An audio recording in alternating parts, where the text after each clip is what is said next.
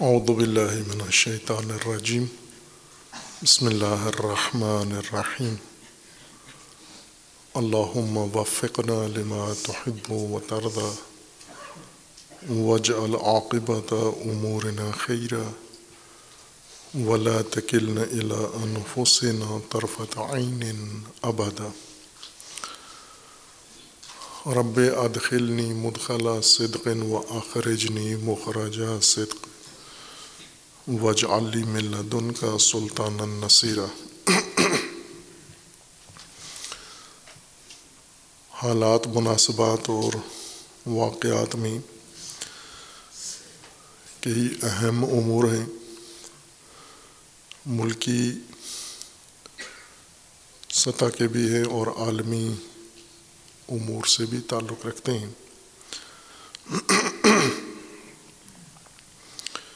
اور جو ایک اہم مناسبت ان ایام میں بنتی ہے، وہ سال دو ہزار تیئیس کا اختتام ہے اور نیا سال آغاز ہونے والا ہے۔ آج انتیس دسمبر دو ہزار تیئیس اور دو دن کے بعد نیا سال شروع ہوگا۔ اس سال میں کئی اہم واقعات ملکی پاکستان کی سطح پر رونما ہوئے ہیں اور اسی طرح عالمی تناظر میں بھی بہت اہم واقعات رونما ہوئے ہیں۔ جن میں سر فہرست غزہ کا معاملہ ہے جس میں دو پہلوؤں سے ہم کہہ سکتے ہیں کہ دو ہزار تیئیس کا سب سے اہم ماجرا ہے، بلکہ ایک لحاظ سے اگر ہم کہیں کہ گزشتہ پوری صدی کا ایک اہم واقعہ رونما ہوا ہے۔ اور وہ سات اکتوبر دو ہزار تیئیس کو فلسطینی تنظیم گروہ حماس نے دیگر اپنے اتحادیوں کے ساتھ مل کر اسرائیل پر حملہ کیا ہے اور پوری دنیا کو اس حملے سے ایک شوق دیا ہے۔ غیر متوقع حملہ جس کا، جس کی توقع، امید اور انتظار کسی کو بھی نہیں تھا۔ نہ اسرائیل میں نہ مشرق وسطیٰ میں اور نہ ہی عالمی سطح پر دیگر طاقتوں کو یہ امید نہیں تھی کہ اس محاصرے کے اندر رہنے والا ایک گروہ اتنا طاقتور ہو کر اور اتنی آمادگی کے ساتھ اس طاقت کے خلاف کامیاب حملہ کرے گا اور اسے کاری ضرب لگائے گا جس نے اپنے بارے میں ناقابل شکست اور ناقابل تسخیر ہونے کا تأثر قائم کیا ہوا تھا۔ اور حماس کے حملہ نے وہ تمام محاسبات جو عالمی سطح پر اسرائیل کے متعلق اور مشرق وسطیٰ میں تھے، انہیں بدل کے رکھ دیا ہے۔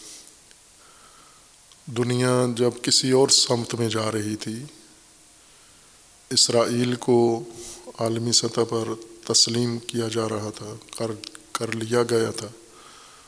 اور باقی ماندہ عربی اور اسلامی ممالک اسے تسلیم کرنے کے لیے، اس کے ساتھ روابط قائم کرنے کے لیے سیاسی، سفارتی و تجارتی اپنے آپ کو آمادہ کر رہے تھے اور اسرائیلی وزیر اعظم نے اقوام متحدہ کی جنرل اسمبلی میں باقاعدہ اپنی اس کامیابی کا اعلان کیا تھا کہ آخری گروہ مسلمان ممالک کا جو اسرائیل کو نہیں مانتے، وہ بھی سعودی عرب کی قیادت میں اسرائیل کو تسلیم کرنے کے لیے آمادہ ہو گئے ہیں۔ یہ باقاعدہ عالمی پلیٹ فارم پر اس نے اعلان کیا۔ اور باقی بھی اس کے اثرات خطے میں باقی لوگ بھی دیکھ رہے تھے۔ اسرائیل کے تحرکات، سفارتی تحرکات، اس کے تجارتی معاملات، اس کے عرب امارات کے ساتھ، سعودی عرب کے ساتھ۔ اور اسرائیل مخالف محاذ شدید دباؤ میں تھا۔ ان ممالک کی طرف سے جو اسرائیل کے ساتھ روابط کے خواہاں ہیں، ایسے میں حماس نے ان کے سارے نقشے الٹ دیے اور سارا معاملہ، سارا کھیل پلٹ دیا۔ شدید خفت اسرائیل کے لیے اور اسرائیل کے حامیوں کے لیے تھی۔ اور وہ جو پون صدی لگا کر اسرائیل کا بھرم بنایا تھا، جھوٹا، کھوکھلے ملک کو ناقابل تسخیر ثابت کیا گیا تھا۔ ایک کمزور ملک کو اور ایک کمزور قوم کو طاقتور بنا کے پیش کیا گیا تھا۔ حماس نے وہ سب کچھ الٹ دیا اور اس سے شدید خفت کا سامنا ہوا۔ اسرائیل کو بھی اور اس کے حامیوں کو اور اس کے پرانے اور نئے دوستوں کو بھی۔ اور اس خفت اور احساس شرمندگی نے انہیں وحشی بنا دیا اور انہوں نے جوابی طور پر غزہ شہر پر حملہ کر دیا، بجائے حماس کے ساتھ جنگ کرنے کے، میدان جنگ میں لڑنے کے بجائے آبادی پر حملہ کر دیا۔ اور وسیع پیمانے پر قتل عام کیا، نسل کشی کی۔ ابھی تک کے جو اعداد و شمار ذکر کیے گئے ہیں، تقریباً بائیس ہزار فلسطینی عورتیں، بچے اور مرد شہید ہو چکے ہیں۔ اور تقریباً اسی ہزار کے قریب زخمی ہیں۔ اور باقی آبادی اس گنجان آباد شہر کی آبادی وہ بے گھر ہو چکی ہے۔ ان کو ضروریات زندگی میسر نہیں ہیں، خوراک نہیں ہے دوائیں نہیں ہیں، پینے کے لیے پانی نہیں ہے اور سر چھپانے کے لیے گھر نہیں ہے۔ اور عالمی اداروں کے سربراہوں کے بقول جیسے اقوام متحدہ کے جنرل سیکرٹری کے بقول کہ غزہ بچوں کا قبرستان بن چکا ہے اور اس طرح کے تاثرات عالمی سطح پر مسلمات میں سے ہیں، تصاویر بھی ہیں اور یہ حقائق جو حماس نے کیا وہ بھی بے مثال ہے۔ اس نے پورے خود خطے کو حیرت میں ڈال دیا ہے اپنی توانائی کے ساتھ۔ اور یہ اس بات کی علامت ہے کہ کمزور لوگ اگر ان کے اندر قوت ارادی پیدا ہو جائے، مستضعف جنہیں زمین میں سرکوب کیا گیا ہے، پائمال کیا گیا ہے، جن کے حقوق چھینے گئے ہیں، جنہیں زمین بوس کر دیا گیا ہے اپنے گمان کے مطابق، اور وہ اب کسی عکس العمل کے قابل نہیں ہیں، یہ لوگ بھی اگر چاہیں ارادہ کر لیں، ٹھان لیں کہ ہم نے اس ذلت و نقبت و غلامی محکومی اسارت اور قید و بند سے باہر نکلنا ہے، تو وہ ہر طرح کی شرائط میں یہ کام کر سکتے ہیں۔ اس کے اندر تمام دنیا کی ان اقوام کے لیے پیغام ہے جو اپنی کمزوری کا رونا روتے ہیں، اپنے تھوڑے قلیل ہونے کا رونا روتے ہیں، اپنے فقر مالی کا رونا روتے ہیں۔ اور اس طرح کی جمعیتیں پوری دنیا کے اندر فراوان ہیں، جو ذلت، محکومی، غلامی اور ناقابل برداشت اذیتوں والی زندگی گزار رہے ہیں۔ وہ زندگی جو موت سے بہت بدتر زندگی ہے۔ جس زندگی پر انسان اگر موت کو دیکھے تو موت بہت آسان راستہ لگتی ہے، لیکن اس کے باوجود وہ لوگ یہ زندگی گزار رہے ہیں۔ کم نہیں ہیں، ہم ہر ملک میں اس کی مثالیں موجود ہیں، پاکستان میں اس کی مثالیں موجود ہیں۔ پاکستان کے پڑوس میں، ہمسائے میں اس کی مثالیں موجود ہیں۔ جیسے ہندوستان میں بہت ساری اقوام ایسی ہیں جو اس کی مثال ہیں اور سب سے بڑھ کر مسلمان ہیں ہندوستان کے، جو فلسطینیوں سے کہیں زیادہ دشوار زندگی گزار رہے ہیں اور سخت ایام ہیں ان کے لیے۔ لیکن انہوں نے جو رویہ اپنایا ہوا ہے وہ اس ستم کے ساتھ سمجھوتا، اس ظلم کے ساتھ سمجھوتا اور اس ذلت کی توجیحات کر کے اور اس ذلت کے اندر اپنے لیے آسودگی تلاش کرنے کی امید میں لگے ہوئے ہیں۔ مسلمانوں کی قیادت بھی انہیں یہی تلقین کرتی ہے اور منتظر ہیں کہ کوئی ایسا رحم اللہ ان مسلمان دشمن اور مسلمان کش ہندوؤں کے دلوں میں اللہ رحم ڈال دے گا اور یہ ترہم کر کے ہمیں چھوڑ دیں گے۔ اس طرح کی امیدیں باندھ کر زندگی گزار رہے ہیں۔ اسی طرح اہل کشمیر ہیں جن کی مظلومیت کی تاریخ فلسطین جیسی ہی ہے۔ ہم زمان دونوں ملتیں ایک طرح کے درد کا شکار ہوئی ہیں۔ اور اس وقت سے لے کر ابھی تک اہل کشمیر اپنی آزادی، خود مختاری کی آرزو لے کر اور تحریک باقاعدہ جاری رکھے ہوئے ہیں، لیکن کامیابی نہیں ہوئی۔ ان کے لیے بہت بڑا پیغام حماس کے اس عمل میں ہے کہ یہ کھوکھلی طاقتیں پوسیدہ طاقتیں جو تأثر دیتی ہیں، ناقابل تسخیر ہیں۔ یہ تسخیر ہو جاتی ہیں مضبوط ارادوں کے سامنے اور قومی عزم کے سامنے اور اقوام کے اقدام کے سامنے ڈھیر ہو جاتی ہیں۔ قرآن کریم نے بھی یہ ضابطہ بیان کیا ہے کہ اللہ تبارک و تعالیٰ نے زمین کے مستضعفین، مظلوموں اور کمزوروں کو طاقت عطا کرنی ہے، مکنت و تمکن عطا کرنا ہے، اقتدار عطا کرنا ہے۔ زمین کی وراثت انہیں اقتدا، عطا کرنی ہے، انہیں اکثریت پر غلبہ عطا کرنا ہے۔ یہ قرآنی اصول ہیں اور عملی طور پر حماس نے اس پہ مہر لگا دی ہے کہ اگر ایک قلیل جماعت کتنی ہی کمزور ہو، محاصرے میں ہو، سختیوں میں ہو ارادہ کر کے اگر قیام کرے تو وہ ہر طاقت کو پچھاڑ کر اپنا حق حاصل کر سکتے ہیں۔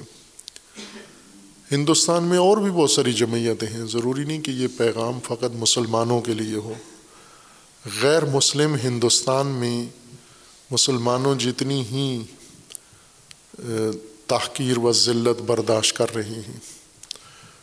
مسیحی جمعیت کثیر تعداد میں آسام اور دیگر علاقوں کے اندر انہی بحرانوں کا شکار ہیں، ظلم و ستم کا شکار ہیں، سکھ اقلیت ہے، وہ بھی اسی کا شکار ہے۔ اور خود ہندو مذہب سے تعلق رکھنے والے وہ لوگ جنہیں اس ذات پات کے نظام میں گھٹیا ذاتیں شمار کیا جاتا ہے، وہ بھی اسی طرح کی ذلت کی زندگی گزار رہے ہیں۔ ان سب کے لیے اس کے اندر ایک پیغام تھا کہ اگر ایک مسلح طاقت جو ناقابل تسخیر اپنے آپ کو کہتی تھی اور جسے کہا جاتا تھا میڈیا میں، جب مستضف اٹھ کر اٹھتے ہیں، قیام کرتے ہیں، کھڑے ہوتے ہیں، ان کے سامنے اس کو تسلیم ہونا پڑتا ہے۔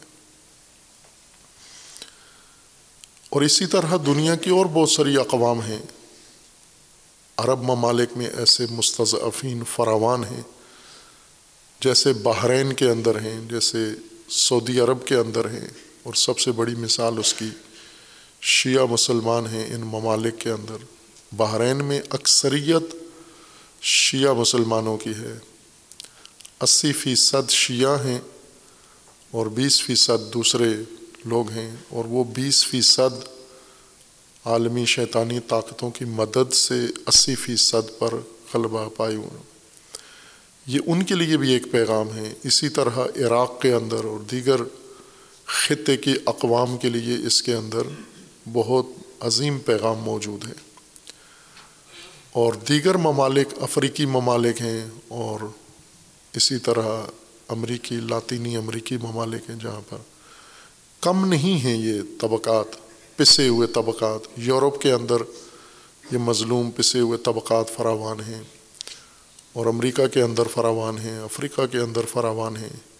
خطے میں جب بھی کسی جگہ ایسا ہماسا رونما ہوتا ہے تو اس کے اندر ایک جہانی اور عالمی پیغام ہوتا ہے تمام مظلومین کے لیے کہ آپ اگر قیام کریں تو اللہ آپ کو کامیابی دے سکتا ہے اور جو تأثرات ذہنوں میں نفسیاتی طور پر، اعصابی طور پر قائم ہیں، یہ باطل ہو جاتے ہیں۔ قدیم سے ایک قصہ شاید کتاب کلیلہ و دمنا سے ہے یہ قصہ، لیکن عام ہے، ہر پوری دنیا کے اندر یہ معروف ہے۔ اردو ادبیات میں بھی معروف ہے۔ اور لوگ کہانیوں میں بھی اس کا تذکرہ فراوان ہے۔ ہر ایک نے سنا ہوا ہے۔ چین کا طوطا کہانی جو اسکول کے نصابوں میں بھی تھی، معلوم نہیں آج ہے یا نہیں ہے، کہ ہندوستان کا ایک تاجر چین تجارت کے لیے آمادہ ہوا جانے کے لیے اس نے اپنے گھر کے افراد سے پوچھا کہ آپ کے لیے واپسی پر میں کیا ہدیہ اور کیا تحفہ لے کر آؤں۔ اس کے بچوں نے، بیوی نے، گھر والوں نے سب نے اپنے اپنی فرمائش کی۔ کہ ہمارے لیے یہ لے کر آنا۔ جاتے ہوئے اس کی نگاہ پالتو طوطے پر پڑی جو پنجرے میں بند تھا اور بولتا تھا وہ طوطا۔ اور اس نے طوطے سے بھی پوچھا کہ میں چین جا رہا ہوں، آپ کے لیے اس سفر سے کیا لے کر آؤں؟ فرضی کہانی ہے، لیکن اس کے اندر بہت بڑا پیغام ہے، بہت عظیم پیغام ہے۔ اس اسیر طوطے نے یہ کہا کہ میرے لیے کچھ بھی نہ لائیں۔ فقط چین کے طوطوں کو جب وہاں جائیں آپ، باغ میں جنگل سے گزریں اور چین کے آزاد طوطے جب آپ دیکھیں تو انہیں میرا سلام کہہ دینا اور انہیں بتانا کہ آپ کی نسل کا، آپ کی نو کا، آپ میں سے آپ کی قوم کا ایک فرد ہندوستان میں پنجرے میں اسیر ہے، وہ آپ کو سلام کہتا ہے۔ اور یہ تاجر چلا گیا، جا کر اس نے تجارت کی، تحفے تحائف خریدے۔ واپسی کا جب ارادہ کیا تو ایک جنگل سے گزرتے ہوئے اس نے طوطے دیکھے چین میں، تو اسے یاد آ گیا کہ میرے اسیر اسیر طوطے کا پیغام ان کو پہنچانا ہے۔ تو اس نے ان آزاد طوطوں کو سلام کہا کہ ہندوستان کا اسیر قیدی طوطا آپ کو سلام کہتا ہے۔ یہ سنتے ہی جنگل میں، چین کے جنگل میں درختوں کے بیٹھے ہوئے طوطوں میں سے ایک نے اپنے آپ کو زمین پہ گرا دیا۔ گویا مر گیا ہے۔ اور یہ رویداد یہ غم کی کہانی اسارت و قید و بند کی کہانی سن کر اسے بہت گران گزری اور وہ گویا مر گیا ہے۔ اور چین کے، ہندوستان کے تاجر کو اس طوطے کی یہ خبر پہنچائی اس نے آ کر واپس۔ اپنے طوطے کو، طوطے نے جب یہ خبر سنی تو وہ پنجرے میں وہ بھی گر گیا کہ گویا وہ بھی مر گیا ہے۔ اور تاجر کو بہت افسوس ہوا کہ اس طوطے کا، اسیر طوطے کا میں نے سلام پہنچایا، آزاد طوطوں کو تو وہ مر گیا ایک۔ اور جب اس کی موت کی خبر اس کو سنائی تو یہ یہاں پنجرے میں مر گیا۔ تو اس نے پنجرے کا دروازہ کھولا اور مردہ سمجھ کر اس طوطے کو پنجرے سے باہر پھینک دیا۔ جو ہی اس نے باہر نکالا، وہ اڑ کے دیوار پہ جا بیٹھا۔ مرا نہیں تھا۔ تاجر نے اس سے پوچھا کہ یہ کیا ماجرا ہے؟ تو اس نے کہا کہ جو میں نے سلام بھیجا تھا آزاد دنیا کے طوطوں کو، اس سلام کے اندر پیغام تھا کہ میں اسیر ہوں، تم آزاد تو میرے اسارت سے نکلنے کے لیے کوئی تدبیر کرو تم۔ تم جو آزاد دنیا میں ہو، اپنے اسیر برادری اور اسیر قوم کے لیے بھی کوئی فکر کرو۔ تو انہوں نے یہ پیغام سمجھ لیا تھا اور سمجھ کر وہ طوطا گر گیا، گویا مر گیا ہے۔ تو اس نے یہ پیغام دیا، وہ مرا نہیں تھا۔ اس نے یہ اداکاری کی، اس میں بھی پیغام تھا۔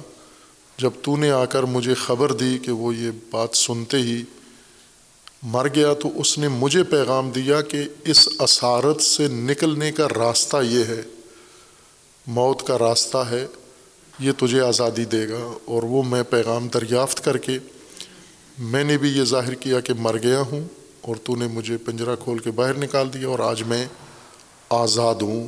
یہ ایک بہت دقیق معنی دار کہانی ہے۔ اصل پرندوں کی زبان سے انسانوں کی کہانی ہے، اسیر قوموں کی کہانی ہے اور آزاد ملتوں کی کہانی ہے کہ اسیر اقوام کس طرح آزادی حاصل کریں۔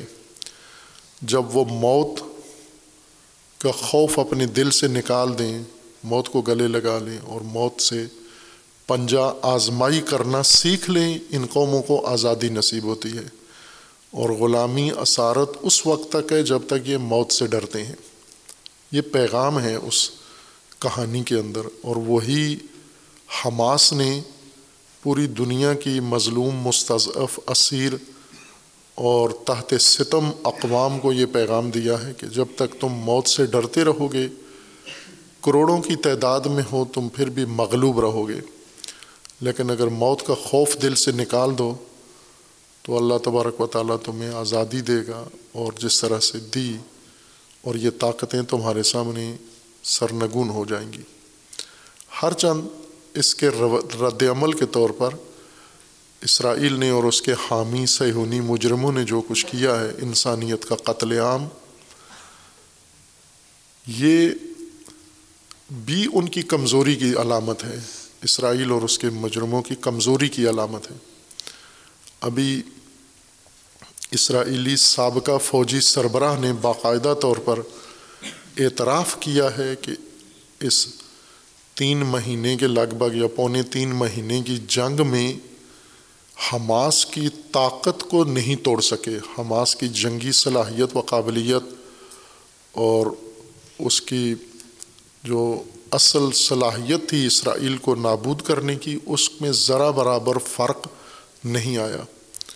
ہر روز جہاں پر ہم اسرائیل کی طرف سے سنتے ہیں کہ اس نے دو سو، تین سو بچے شہید کر دیے، آبادی پر بمباری کی۔ یہ اس کی ضعف و ذلت کی علامت ہے کہ نہتے بچوں پر حملہ کرتا ہے۔ دوسری طرف سے یہ خبر آتی ہے ساتھ ہی کہ آج حماس نے اکیس اسرائیلی فوجی ہلاک کر دیے ہیں۔ اتنے ان کے کمانڈر مار دیے ہیں، اتنی ان کی جنگی مشینری تباہ کر دی ہے۔ یہ ساتھ ساتھ دونوں چیزیں چل رہی ہیں کہ ایک کی خبر آتی ہے کہ وہ سویلین آبادی کو قتل عام کر رہا ہے اور دوسری طرف سے وہ فوجی ان کی صفوں کو درہم برہم کر رہے ہیں۔ تو یہاں سے طاقت کا اندازہ ہوتا ہے کہ کس کے پاس طاقت زیادہ ہے اور کس کے پاس قوت زیادہ ہے اور ان کے پاس فقط قوت ارادی ہے۔ ظاہر محاصرے میں، قید خانے میں نہ جنگی اسلحہ ہے، نہ ماڈرن اسلحہ ہے، نہ رسد ہے، سپلائی ہے۔ وہ ذخیرہ کیا ہوا اپنا اسلحہ اس تدبیر کے ساتھ استعمال کر رہے ہیں کہ یہ جنایت کار اسرائیلی وزیر اعظم، اس نے کہا ہے کہ یہ لمبی جنگ ہے، جلدی ختم ہونے والی نہیں ہے۔ اس نے مانا ہے کہ یہ آسان کام نہیں ہے ہمارے لیے، جو ہم سمجھ رہے تھے۔ حملے کر کے، آبادیاں نابود کر کے حماس کو ختم کر دیں گے۔ یہ ناممکن ہے، اس نے اعتراف کیا ہے اس کمزوری اور ضعف کا۔ یہ اس پہلو سے بہت اہم رویداد تھی۔ سات اکتوبر کا حملہ طوفان الاقصہ کے نام سے اس نے پوری دنیا کو ایک نئی جہت دی ہے۔ مختلف اقوام کو ایک نیا پیغام دیا ہے۔ ان کی نا امیدی کو امید میں بدل دیا ہے۔ مایوس لوگوں کے اندر ایک امید کی کرن پیدا کی ہے۔ اور ایسے ہوتا ہے مختلف جب یاس مایوسی چھا جاتی ہے، دنیا پر اللہ کسی کو توفیق دیتا ہے اور وہ اس یاس کی تاریکی، ظلمت کی فضا میں ایسا اقدام کرتا ہے جس سے باقی تمام کے اندر امید زندہ ہو جاتی ہے۔ جیسا انقلاب اسلامی کی کامیابی کے وقت بھی یہی ہوا تھا۔ جب پوری دنیا کے مستضفین و خصوصاً مسلمین مکمل یاس و نا امیدی کا شکار ہو چکے تھے اور ایسے میں اللہ تبارک و تعالیٰ نے ایک راہبر کے ذریعے سے، ایک پیشوا کے ذریعے سے امت کو بیدار کیا اور انہوں نے ایسی ہی ناقابل تسخیر طاقت کو وہی جو آج اسرائیل کی حیثیت ہے، یہ اس وقت ایران کی حیثیت تھی۔ اور امریکہ مکمل طور پر ایران کی پشت پہ تھا۔ اور اسرائیل سے کہیں زیادہ طاقتور ایرانی حکومت تھی، شہنشاہیت تھی۔ اور اس کو ایک درویش صفت رہبر کے ہاتھوں سے اللہ تبارک و تعالیٰ نے غرق کیا، نابود کیا۔ یہ بھی دنیا میں ایک امید بن کر یہ طلوع ہوئی، یہ امید طلوع امید طلوع ہوئی۔ اور اس کے بعد مختلف مظلوم اقوام نے دوبارہ ایک امید کا سانس لیا اور اپنی توانائیوں کو سمیٹ کر پھر کوشش و جد و جہد شروع کی انہوں نے۔ یہ ایک پہلو ہے اس ماجرا کا اور تاریخی ہے۔ ظاہر ہے، اس قسم کے مار کے دنیا میں فراوان ہیں، لیکن حماس نے جو کام کیا ہے وہ بے نظیر ہے۔ اب تک ہم حزب اللہ کے اس کارنامے کو یاد رکھ رہے تھے کہ جو انہوں نے اسرائیل کو شکست دے کر کیا، اول اسرائیل کو لبنان سے باہر نکالا۔ تقریباً سارے لبنان پر اسرائیل کا قبضہ تھا۔ بیروت تک اسرائیل پہنچ چکا تھا۔ جنوبی لبنان سارا اسرائیل کے قبضے میں تھا۔ باقی ممالک جن کی زمینیں اسرائیل کے قبضے میں تھی ایک انچ بھی اسرائیل سے واپس نہیں لے سکے۔ لیکن حزب اللہ نے ساری سرزمین اپنی اسرائیل سے خالی کروائی اور اسرائیلیوں کو ذلت کے ساتھ اپنے ملک سے باہر نکالا۔ اور پھر صرف اسی حد تک نہیں کہ لبنان سے باہر نکالا، بلکہ اسرائیل کو ایک دائمی خطرہ سمجھ میں آیا کہ حزب اللہ جیسی طاقت کے ہوتے ہوئے اسے اپنا وجود باقی رکھنا دشوار نظر آ رہا تھا۔ لیکن حماس نے جو کارکردگی دکھائی ہے، اس نے بہت اس مسئلے کو نمایاں کر کے، واضح کر کے کھول کے بیان کر دیا ہے۔ چونکہ حزب اللہ آزاد دنیا میں ایک ایک طاقت تھی۔ حزب اللہ لبنان میں ہے، لبنان ایک آزاد ملک ہے۔ ہر چند مشکلات کا شکار ہے۔ لیکن غزہ کی طرح، فلسطین کی طرح محاصرے میں نہیں ہیں لبنان۔ مشکلات ہیں ضرور، پابندیاں ہیں، سختیاں ہیں، اور اس کے اوپر نظارت ہے، سب کچھ ہے۔ لیکن حماس جیسی صورت حال حزب اللہ کی نہیں ہے۔ بہت فرق ہے حزب اللہ میں اور حماس میں۔ حزب اللہ اگر کوئی طاقت کا مظاہرہ کرے تو لوگوں کو سمجھ میں آتی ہے چونکہ آزاد ہے اور اس تک رسائی ہے۔ دوسرے مدد اس کو پہنچا سکتے ہیں۔ ایران سے اس کو مدد مل سکتی ہے اور ملتی رہی ہے اور مل رہی ہے۔ لیکن حماس ایسے نہیں ہیں حماس چاروں طرف سے سرحدوں کے اندر محبوس ہے، پہرا ہے اس کے اوپر۔ اور کوئی پرندہ بھی حماس تک نہیں پہنچ سکتا۔ ایسے میں اتنی بڑی طاقت بننا اور طاقت بن کر اس پر حملہ آور ہونا اور پھر جوابی حملے میں استقامت دکھانا اور ڈھائی ماہ سے یہ استقامت جاری رکھنا اور اسرائیل کا اعتراف کرنا کہ ہم اسرائیل کی جنگی طاقت کو توڑ نہیں سکے، نقصان نہیں پہنچا سکے۔ ہر چند بے گناہ شہریوں کا قتل عام کر کے ہزاروں لوگوں کو بموں کا نشانہ بنا دیا ہے، لیکن یہ مان لیا انہوں نے کہ ہم حماس کی طاقت کے سامنے تسلیم ہو گئے ہیں۔ اور یہ علامت ہے ایک کہ انشاءاللہ جس طرح پہلے ہمارے پیشواؤں نے اعلان کیا ہوا تھا کہ اسرائیل کی نابودی نزدیک ہے، اسرائیل کی بربادی۔ اسرائیل کا وجود، ناپاک وجود صفائی ہستی سے محو ہونے کا سفر شروع ہو گیا ہے۔ اور یہ بہت سارے بزرگان جو مزاحمت و مقاومت کی قیادت کر رہے تھے، رہنمائی کر رہے تھے، انہوں نے بار بار یہ جملہ دہرایا ہے کہ اسرائیل کی نابودی کا آغاز اسرائیل کی حماقت سے شروع ہوگا۔ جو ہی اسرائیل کوئی غلطی کرے گا، اس غلطی کے نتیجے میں ہی اسرائیل کا وجود ختم ہو جائے گا اور وہ غلطی اسرائیل نے کر دی ہے۔ جس کی توقع مجاہدین مقاومت و مجاہدین مزاحمت کو تھی کہ یہ غلطی کرے تاکہ ہمیں موقع ملے اور وہ موقع اسرائیل نے خود دے دیا ہے۔ لوگوں کی زیادہ توجہ غزہ کے اس عام قتل عام کے اوپر ہے۔ دوسرا پہلو ابھی اس تشدد و ظلم کے تحت تحت شعا چلا گیا ہے، اس کے تحت تاثیر چلا گیا ہے۔ میڈیا بھی دوسرے پہلو کو زیادہ نمایاں نہیں کر سکا۔ زیادہ اس ظلم و بربریت کو ہی اس نے پیش کیا ہے۔ لیکن جو جنگی امور کے ماہرین ہیں یا اجتماعی سماجی امور کے یا عالمی تعلقات کے ماہرین ہیں، ان کی نظر زیادہ حماس کے اس حماسہ کے اوپر ہے اور وہ جانتے ہیں، اعتراف بھی کرتے ہیں اپنی دانست کی حد تک کہ یہ کتنا بڑا اہم بنیادی اور اسٹریٹجک قدم ہے اور اسرائیل کو کتنا مہنگا پڑے گا یہ ختم ہونے والا نہیں ہے۔ اسرائیل یا امریکہ جیسے گمان کر رہے تھے کہ ہم اندھا دھند قتل عام کریں گے، گھبرا کے بوکھلاہٹ میں حماس ہتھیار پھینک دیں گے اور پھر اس کے بعد اسرائیل جو چاہتا ہے وہ کرے گا، فلسطینیوں کو ختم کر دے گا۔ ایسے انہیں ہوتا ہوا نظر نہیں آ رہا۔ اور دوسرا پہلو اس کا یہی ہے جو عام طور پر میڈیا میں پیش کیا جا رہا ہے اور واقعیت بھی رکھتا ہے۔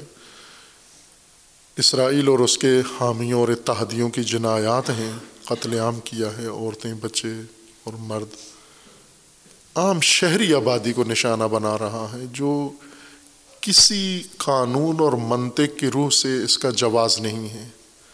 نہ جنگوں میں اس چیز کی اجازت ہے نہ بغاوتوں میں اس چیز کی اجازت ہے، کسی حال میں بھی عورتوں اور بچوں کو اور سولین آبادی کو کوئی فوج دنیا کی نشانہ نہیں بنا سکتی۔ یہ جنگی جرائم کا حصہ ہے۔ اور یہ جرائم پہلے انجام پائے ہیں اور ان جرائم کی عالمی عدالتوں میں باقاعدہ سزائیں بھی دی گئی ہیں۔ جیسے نازی جرمن فوج کے وہ جنایت کار جنہوں نے جنگی جرائم کیے ہیں اور سولین آبادی کو نشانہ بنایا ہے، انہیں باقاعدہ عالمی عدالت قائم کر کے اس کے ذمہ داروں کو ایک ایک کر کے سزائیں دی گئی ہیں۔ سزائے موت دی گئی ہے، قید و بند کی سزائیں دی گئی ہیں۔ اور اسی طرح بوسنیا کی جنایت کے اندر جو لوگ ملوث تھے جنہوں نے بوسنیا کے اوپر جنایت کی جنگی جرائم سولین آبادی کو نشانہ بنایا، ان کو باقاعدہ عدالتوں میں کھڑا کر کے اور پکڑ کے انہیں، اسیر کر کے انہیں سزائیں دی گئی ہیں۔ یہ بھی اسی طرح کا یا اس سے بدتر جرم ارتکاب ہوا ہے۔ یہ مسلمانوں کی زبوں حالی ہے کہ یہ ان مجرموں کو روک بھی نہیں سکے۔ سولین آبادی کو روک، منع کرنے، قتل عام سے روکنے کے لیے کوئی قدم نہیں اٹھایا۔ اور اس کو عالمی عدالتوں میں بھی لے کر نہیں گئے۔ ہر چند طیب، رجب، طیب اردوان جیسے مکار لوگ ہر چند دن بعد کوئی نہ کوئی نعرہ لگا دیتے ہیں بھاشن دیتے ہیں، لیکن عملی قدم کسی نے نہیں اٹھایا۔ بلکہ یہ بہت افسوسناک پہلو ہے کہ اسی جنگ کے دوران ترکی آذر بائی جان مفت پٹرولیم تیل اپنا ترکی کے ذریعے اسرائیل کو مفت میں فراہم کر رہا ہے۔ خرید نہیں رہا اسرائیل آذر بائی جان سے تیل۔ آذر بائی جان مسلمان ملک ہے، ترکی مسلمان ملک ہے۔ ترکی کا صدر یہ تأثر دیتا ہے کہ گویا سب سے بڑا مسلمانوں کا حامی اور غیرت مند انسان ہے، لیکن یہ مکار آدمی سب سے بڑی سہولت اسرائیل کو اس وقت یہی شخص دے رہا ہے۔ تجارتی ان کا حاجم اسرائیل کے ساتھ جنگ کے دنوں میں سب سے زیادہ ہے۔ اور بہت ساری اسرائیل کی ضرورتیں ترکی پوری کر رہا ہے آذر بائی جان پوری کر رہا ہے۔ اور اسی طرح متحدہ عرب امارات جو مکمل ایک سہونی ریاست میں یہ علاقہ تبدیل ہو گیا ہے۔ آج کی ہی خبر کے مطابق متحدہ عرب امارات کا شاہی خاندان آل نہیان، یہ خاندان دنیا کا امیر ترین خاندان بن گیا ہے انہی دنوں میں۔ پہلے نہیں تھا۔ پہلے امریکی خاندان تھے جو دنیا کے سب سے زیادہ ثروت مند خربوں پتی کہلاتے تھے۔ لیکن یہ متحدہ عرب امارات کا حاکم خاندان آل نہیان یہ سب پر سبقت لے گیا ہے۔ دنیا کا امیر ترین خاندان بن گیا ہے۔ وہ کیا اس نے دو ہزار تیئیس میں اور دو ہزار بائیس میں کیا کیا ہے جس سے راتوں رات یہ خاندان، نہ کہ ملک، یہ نہیں ہے کہ متحدہ عرب امارات، ملک، مملکت، یہ اسٹیٹ دنیا کی امیر ترین ریاست بن گئی ہے، وہ نہیں بنی۔ اس پر حکمران خاندان دنیا کا امیر ترین خاندان بن گیا ہے۔ یعنی مملکت نے ثروت نہیں کمائی، خاندان نے ثروت کمائی ہے۔ کہاں سے کمائی ہے اس نے؟ کہاں سے؟ وہ ممبئی ثروت کہاں ہے جس نے اس خاندان کو دنیا کا امیر ترین خاندان بنایا ہے؟ تو اگر ہم اس کے گزشتہ سالوں کی کارکردگی دیکھیں تو جو نمایاں فرق آیا ہے اس خاندان کا، وہ خیانت ہے فلسطین کے ساتھ، قدس کے ساتھ اقسا کے ساتھ، اور اسی طرح مشرق وسطیٰ کے اندر۔ ہر جنایت میں یہ ملک پیش پیش ہے۔ اور بڑا سبب یہ ہے کہ اس خاندان نے متحدہ عرب امارات کو، یہ متحدہ ریاستیں چھ سات یہ سب سہونیوں کے یہودیوں کے اختیار میں قرار دی ہیں۔ دبئی کا جتنا اسٹرکچر ہے، اقتصادی اسٹرکچر ہے، وہ سارا سہونیوں کے سپرد کر دیا ہے، یہودی کمپنیوں کے حوالے کر دیا ہے۔ اسی طرح ابو ظہبی اور دیگر ریاستیں، وہ سب سہونیوں کے ہاتھ چلی گئی ہیں اور اس کے نتیجے میں متحدہ عرب امارات نے ترقی نہیں کی، خاندان نے ترقی کی ہے۔ یعنی اس خاندان کو یہ پاداش ملی ہے اور اتنا ثروت مند خاندان بن گیا ہے۔ یہ جنایتیں ہیں جو ان لوگوں نے کی ہیں۔ بن سلمان جو قیادت کر رہا ہے، فلسطین کو ختم کرنے کی اقدام کی، چونکہ خود اس نے مقابلہ شروع کیا ہوا ہے متحدہ عرب امارات کے ساتھ۔ دنیا کا ایک ماڈرن ملک بننے کے لیے لیبرل ملک بننے کے لیے، فاسد ملک بننے کے لیے اس نے سعودی عرب میں جو سرمایہ لگایا ہے اور چین، امریکہ، یورپ اور خصوصاً سہونی ریاست کے ساتھ جو اس نے تعلقات قائم کیے ہیں تاکہ اس کے نتیجے میں سعودی عرب ایک ماڈرن افسانوی ملک بن جائے، ترقی یافتہ ملک بن جائے۔ اس لالچ میں، اس حرص میں اس نے جو خیانت کی ہے اس فلسطین کے ساتھ اور اسرائیل کی حمایت کی اور اسرائیل کی حمایت میں مسلمان ممالک پر اپنا اثر اور اپنی دولت و ثروت کو استعمال کر کے، پاکستان جیسے ملک پر۔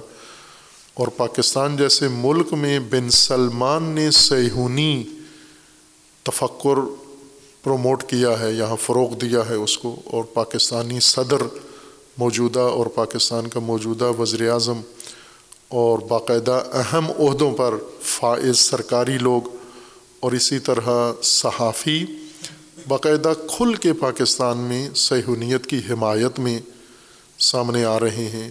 اس معنی میں کہ ہمیں اسرائیل کو تسلیم کر لینا چاہیے۔ دو ریاستی نظریے کی آڑ میں یا کسی طرح سے بھی، بلاخر یہ ساری باتیں منتحی ہوتی ہیں کہ اسرائیل کو ہمیں قبول کر لینا چاہیے، تسلیم کر لینا چاہیے۔ یہ وہ کام ہے جو بن سلمان پاکستان جیسے مصیبت زدہ مشکلات کے شکار ممالک اور ان کے حکمرانوں سے کروانے جا رہے ہیں۔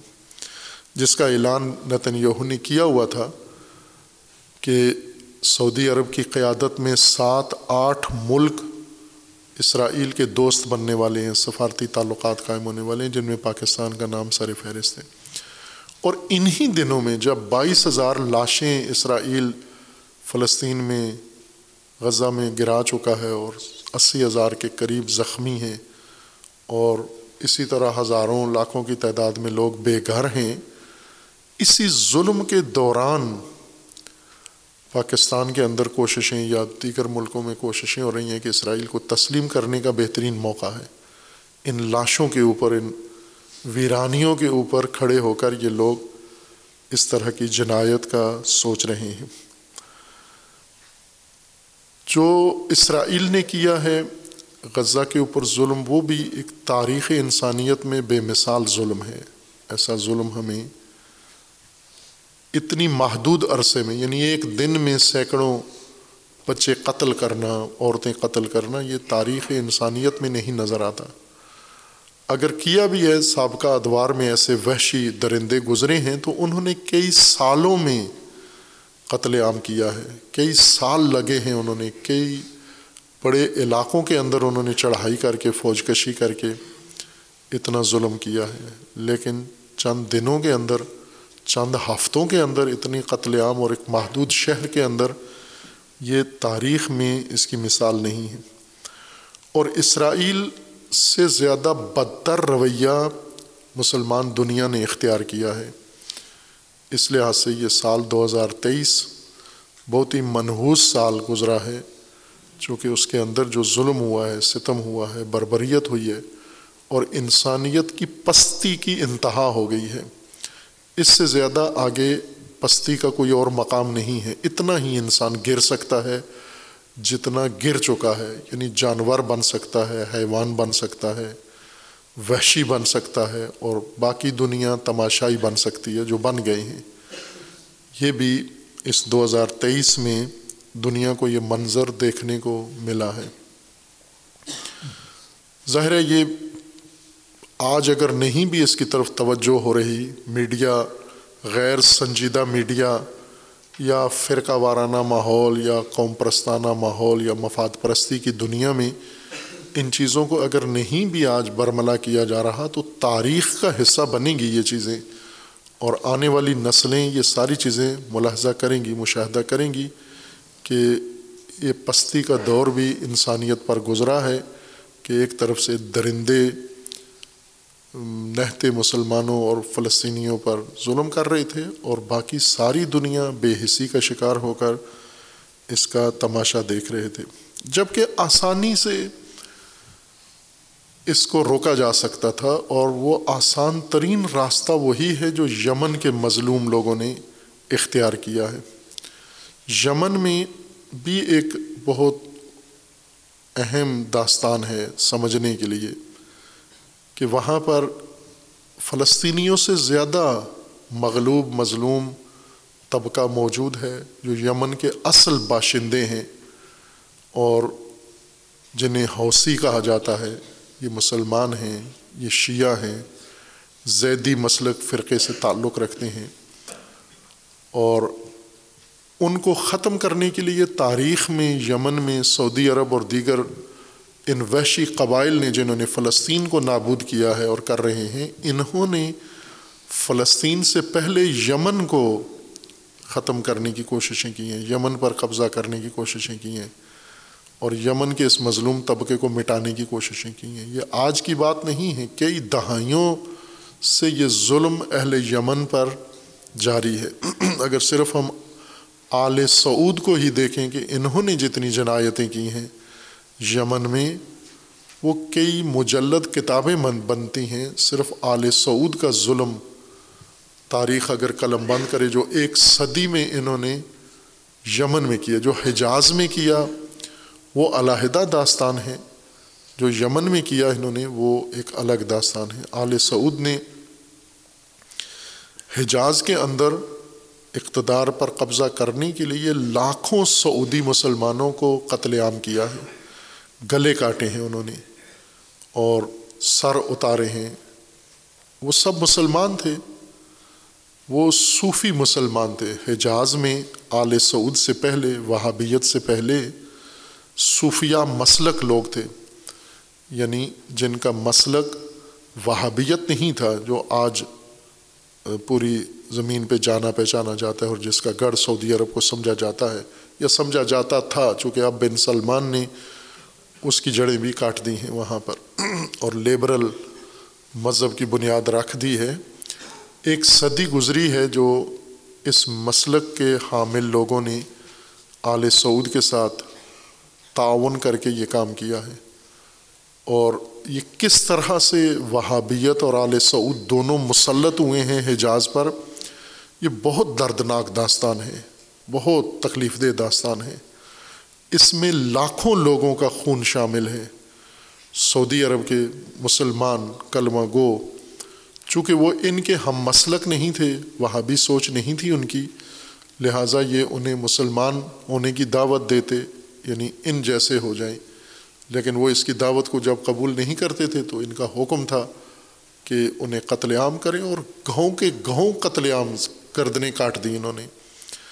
یہ وہ داستان ہے جو عموماً پاکستان میں سینسر کر دی جاتی ہے، اسے سعودی پیسہ، صحافی، لکھاری، علماء، خطیب، ان سب کی زبانیں بند کر دیتا ہے اور کبھی بھی اپنی موجودہ نسل کو ان حقائق سے آگاہ نہیں کرتے، تب جبکہ یہ ایک مستند تاریخ ہے یہ۔ انہوں نے یمن پر جتنا ظلم کیا، حجاز کے بعد وہ بھی تاریخی ظلم ہے اس کے باوجود یہ مظلومین یمن مستضفین یمن ختم نہیں ہوئے، بلکہ انہوں نے اپنا وجود قائم رکھا اور پھر انہوں نے بھی الہام لیا انقلاب اسلامی سے اور اپنی طاقت کو اکٹھا کیا اور انہی پابرہنہ امام خمینی کے بقول پابرہنہ مستضفین نے قیام کیا اس ظلم و ستم کے خلاف اور سعودی عرب نے بارہ ملکی اتحاد قائم کیا امریکہ کی مدد سے اور پورے یمن کو کھنڈرات میں تبدیل کر دیا۔ یعنی جیسے غزہ کی حالت اسرائیل نے کی ہے، تمام عمارتیں ویران کر دیں اور افراد کو شہید کیا۔ سعودی عرب یہ کام پہلے یمن میں کر چکا ہے۔ پورے یمن کو کھنڈر بنا چکا ہے۔ اس کی اسپتالیں اسکول کالج، یونیورسٹیاں، انفراسٹرکچر، ہر چیز تباہ و برباد کر چکا ہے۔ اور یہ مستضف پھر بھی انہوں نے اپنی سرزمین کی ایک انچ بھی آل سعود کو قبضہ کرنے نہیں دیا اور اپنی سرزمین کو بچایا محفوظ رہے۔ اور آج وہ اس قابل ہیں کہ غزہ کی جنگ میں فیصلہ کن کردار ادا کر رہے ہیں۔ اور انہوں نے یمن کے گرد سے گزرنے والا آبی راستہ، سمندری راستہ بند کر دیا ہے۔ اسرائیلی کشتیوں کے لیے، امریکی کشتیوں کے لیے۔ اور جو جرم میں اسرائیل کا ساتھ دینے والے ممالک ہیں، ان کی کشتیوں کے لیے یہ راستہ بند کر دیا۔ یہی ساری دنیا کو کرنا تھا۔ مسلمان، عرب، غیر عرب ملکوں کو یہی کام کرنا تھا کہ ان کے مفادات کو مسلمان ممالک میں ان کی رگ کاٹ دیں۔ یہ اپنے مفادات مسلمان ممالک سے نہ لے سکیں۔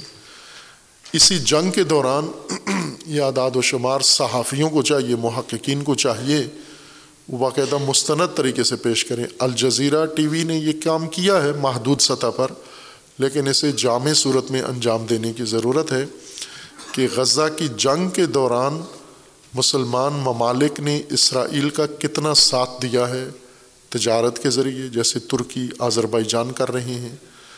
تعاون کے ذریعے، مدد کے ذریعے، سفارتی اخلاقی عالمی اداروں کے اندر کس کس نے کتنا، کتنی مدد کی ہے اور اسرائیلی کمپنیاں اور وہ تجارتی عمل جو تمام مسلمان ممالک میں جاری ہے، مسلمان ان پروڈکٹس کو خرید رہے ہیں، مصنوعات کو اسرائیلی اور جن کا منافع اسرائیل کو جاتا ہے اور وہ اس کے ذریعے جنگ لڑ رہا ہے۔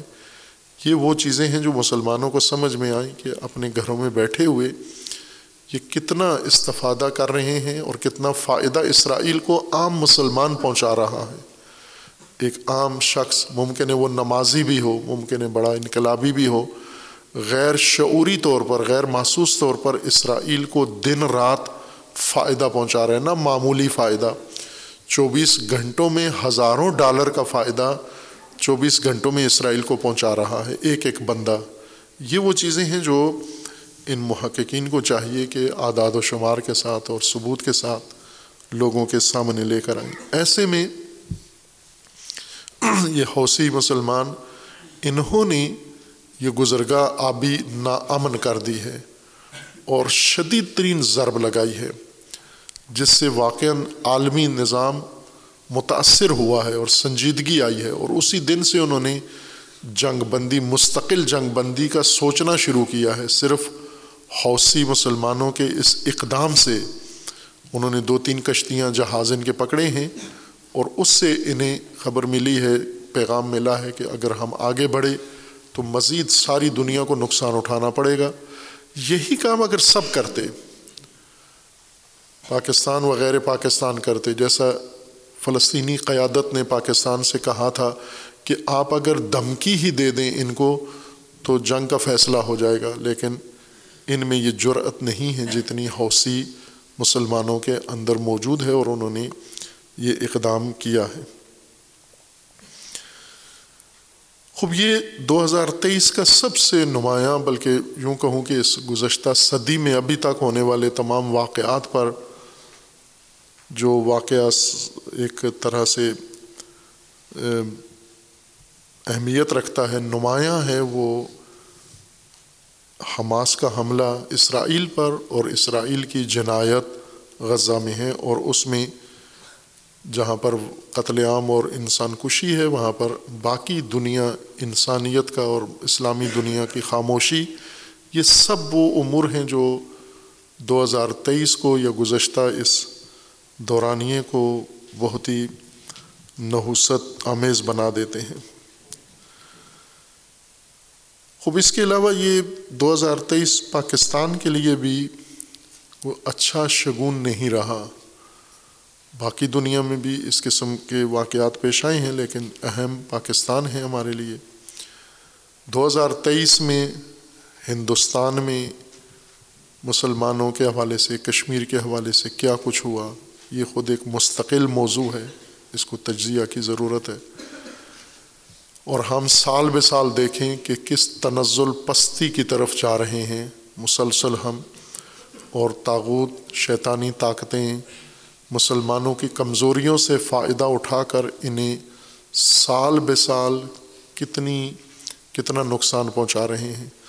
مثلاً دو ہزار بائیس کے اختتام پر جو، جب دو ہزار تیئیس شروع ہوا تھا تو ہندوستان کے مسلمانوں کی صورت حال کو مد نظر رکھ کر اب جو دو ہزار تیئیس ختم ہونے جا رہا ہے اور دو ہزار چوبیس شروع ہونے والا ہے، تو ہم ان کی موجودہ صورت حال کو دیکھیں۔ کتنے عدالتی فیصلے ان کے خلاف ہوئے ہیں، کتنے قانون ان کے خلاف پاس ہوئے ہیں، کتنے آپریشن ان کے اوپر ہوئے ہیں، کتنی بے حرمتی ہوئی ہے، کتنے مقدس مقامات کو گرایا گیا ہے، کتنے اسلامی آثار کو مٹایا گیا ہے۔ اور مسلمانوں کے لیے کتنا میدان تنگ کیا گیا ہے۔ یہ دو ہزار تیئیس کا جائزہ ہندوستان کے بارے میں ہوگا۔ اسے الگ سے مستقل طور پر باس کرنے کی ضرورت ہے۔ اسی طرح کشمیر میں دو ہزار تیئیس میں کشمیر کی کیا صورت حال رہی ہے؟ کشمیر میں انہوں نے دو ہزار انیس میں، پانچ اگست دو ہزار انیس میں ہندوستان نے کشمیر کی مستقل حیثیت جو آئینی ہے آئین ہندوستان میں ہے مستقل حیثیت تھی کہ یہ ایک مستقل ریاست ہے وفاق کے اختیار میں نہیں ہے اور یہ اپنے امور خود انجام دیں اور ان کی سرزمین کشمیر صرف کشمیریوں کے لیے ہے، اس قانون کے مطابق۔ اس حیثیت کو مودی نے اور اس کی حکومت نے لاغو قرار دیا اور اس کے بعد کشمیر کا الحاق ہندوستان سے اعلان کر دیا۔ یہ اقدام عدالت میں ہندوستان کی سپریم کورٹ میں چیلنج کیا گیا تھا۔ اس کے خلاف رٹ دائر کی گئی تھی، جس کا فیصلہ دو ہزار تیئیس میں گزشتہ چند ہفتے پہلے ہوا ہے اور اس میں انہوں نے سپریم کورٹ نے اس کیس کو یا اس درخواست کو مسترد کر کے اور جو کابینہ نے فیصلہ کیا تھا یا مودی حکومت کا، اس کو بحال کر کے اور عدالتی سطح پر کشمیر کے اس موضوع کو ختم کر کے اور اسے ہندوستان کا مستقل حصہ سپریم کورٹ ہندوستان نے قرار دیا۔ اور پاکستان میں فقط چند ایک تذکرے ہوئے اور چند اخباروں میں چھوٹی سرخیوں کے، یہ چھوٹی خبر کے طور پر یہ بات چھپی اور نہ پاکستان میں اس کا نوٹس لیا گیا، نہ باقی دنیا میں کہ دو ہزار تیئیس میں کشمیر کے ساتھ کیا ظلم ہوا۔ علاوہ اس جانی نقصان کے جو کشمیر کے اندر ہوا اور حقوق سالب ہوئے، پابندیاں ہوئیں، تمام طبقات کی، ان کے علاوہ جو یہ حیثیت، بنیادی آئینی حیثیت پر حملہ ہوا، یہ بھی خطرناک ہے۔ اسی طرح افغانستان میں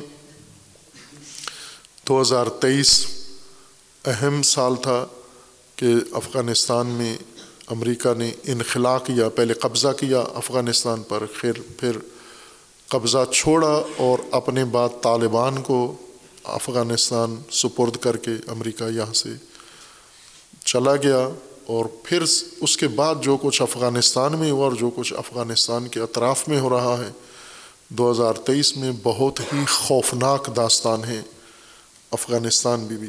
اس سے پاکستانیوں کے لیے آسان ہے افغانستان کے امور کا جائزہ لینا۔ کہ پاکستان میں افغانستان نے جو آثار افغانستان کے پاکستان پر پڑ رہے ہیں، جب یہ حکومت تبدیل ہوئی تھی، اشرف غنی کی امریکہ نواز حکومت یا امریکہ کی بنائی ہوئی ایک پوپٹ حکومت ختم ہوئی تھی اور اس کے بعد اقتدار طالبان کو منتقل کر کے یہ سارے لوگ اشرف غنی سمیت سارے باہر چلے گئے، اپنے آپ کو محفوظ کر لیا۔ اسی وقت یہ تجزیہ کیا تھا کہ افغانستان میں جو کچھ ہوا ہے، اب جو افغانستان کا ہوگا، جو اس کی تقدیر سرنوشت ہوگی، وہ ایک الگ داستان ہے۔ پاکستان کے ساتھ جو کچھ ہوگا، وہ بہت برا ہوگا۔ اور وہ سب کچھ ہوا پاکستان کے ساتھ، بلکہ خدشات سے زیادہ کچھ ہوا۔ افغانستان کی سرزمین پاکستان کی ناامنی کا گڑھ بن چکی ہے۔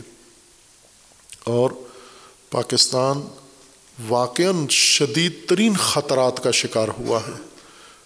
پاکستان کی جتنی تاریخ ہے، چھہتر سالہ، اس چھہتر سالہ میں پاکستان کی سلامتی، پاکستان کی بقا، پاکستان کی امنیت اتنی مخدوش نہیں ہوئی تھی جتنی دو ہزار تیئیس میں ہوئی ہے۔ اور وہ بھی افغانستان کے ذریعے سے ہوئی ہے۔ اس گروہ کے ذریعے سے جو ہمارے موجودہ آرمی چیف کے بقول احسان فراموش لوگ جن کا وجود گوشت پوست پاکستانی ہے، جو پاکستان میں رہے ہیں، پاکستان میں بنے ہیں، پاکستان میں پڑھے ہیں، پاکستان میں ٹریننگ لی ہے، پاکستان سے پیسہ لیا ہے، پاکستان میں گھر بنائے ہیں، اپنے بچوں کو پڑھایا ہے اور تنظیمیں بنائی ہیں اور پھر افغانستان منتقل ہوئے ہیں۔ اور افغانستان کے اندر بھی پاکستان نے ان کو وسائل دیے ہیں۔ ان کے ہاتھوں سے پاکستان اتنا شدید مشکلات کا شکار ہوگا۔ اگر اشرف غنی جیسے لوگ پاکستان کو مشکلات کا شکار کرتے، وہ امریکہ کے پروڈکٹ تھے، پاکستان کے نہیں تھے۔ حامد کرزئی اور اشرف غنی اور اس طرح کے لوگ، یہ امریکہ میں، یورپ میں رہے۔ یورپ نے ان کو تیار کیا، امریکہ نے اپنی اکیڈمیوں میں ان کو تیار کیا اور افغانستان کے لیے انہیں آمادہ کیا اور ان سے استفادہ کیا بیس سال۔ لیکن طالبان خالص پاکستانی پروڈکٹ ہے۔ یہ نہ عرب دنیا میں بنے ہیں، نہ امریکہ میں، نہ یورپ میں بنے ہیں، یہ صرف پاکستان میں بنے ہیں۔ اور ان کی ہر چیز ایک ایک بال ان کا پاکستان کے رہین منت ہے۔ اور آج یہ پاکستان کے لیے سب سے شدید خطرہ، ہندوستان سے زیادہ شدید خطرہ افغانستان، پاکستان کے لیے بن گیا ہے۔ اور ابھی دو ہزار تیئیس میں ہی موجودہ آرمی چیف نے یہ ایکشن لیا ہے کہ افغانستان سے پاکستان کو بچایا جائے، محفوظ کیا جائے۔ خوفناک منصوبے افغانستان کی جانب سے پاکستان کے لیے ہیں۔ ہم اس کا اندازہ لگانے کے لیے موجودہ فوجی قیادت کے تیور سے اندازہ لگا لیں کہ افغانستان کی جانب سے پاکستان کو کتنا خطرہ ہے، کتنا شدید خطرہ ہے کہ انہوں نے ہر چیز کو بالائے طاق رکھ کر پاکستان کی حفاظت کے لیے یہ اقدام کیا ہے کہ افغانیوں کو پاکستان سے باہر بھیجا جائے اور سرحدیں سیل کی جائیں، وہاں سے آنا جانا، ان کا ختم کیا جائے، سمگلنگ ختم کی جائے۔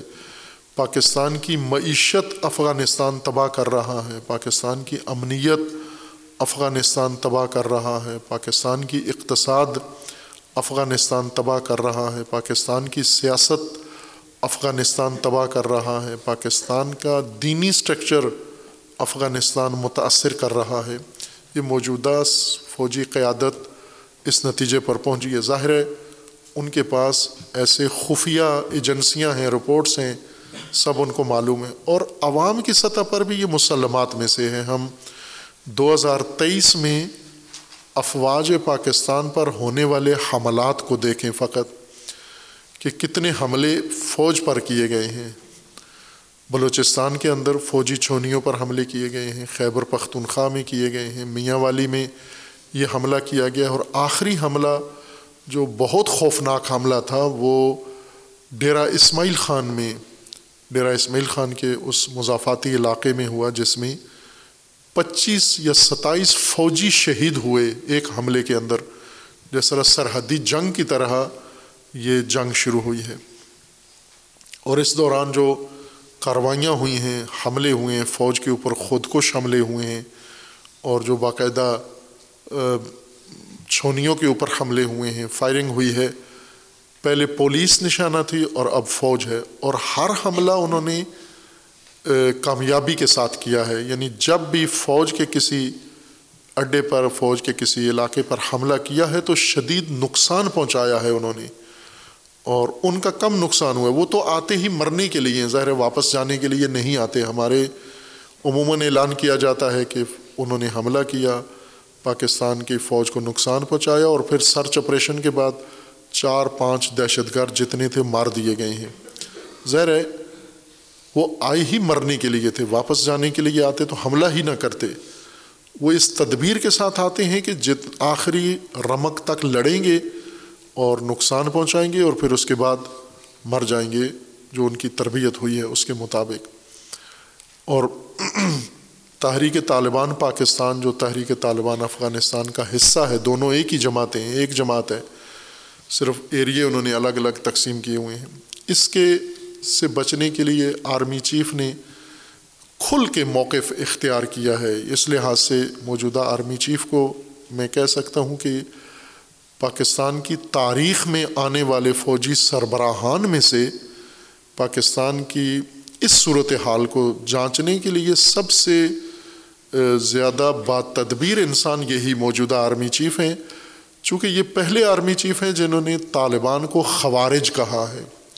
سابقہ آرمی چیف یا سابقہ ہمارے حکمران، ان کو اپنا بیٹا، ان کو اپنا بھائی، ان کو اپنا دوست، ان کو اپنا ساتھی، اپنے بچے، اس طرح کے لاڈ کے الفاظ سے یاد کرتے تھے۔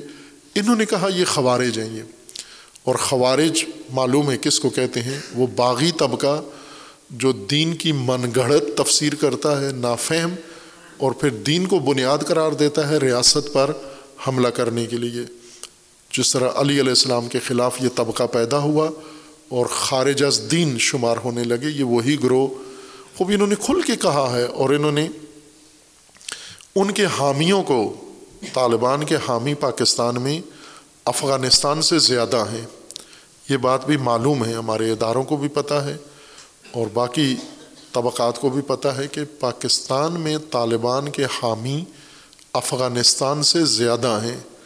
چونکہ افغانستان میں مدرسوں کا اتنا بڑا نیٹ ورک نہیں ہے، بلکہ جتنے طالبان افغانستان میں ہیں، یہ پاکستانی مدرسوں کے فارغ و تحصیل ہیں۔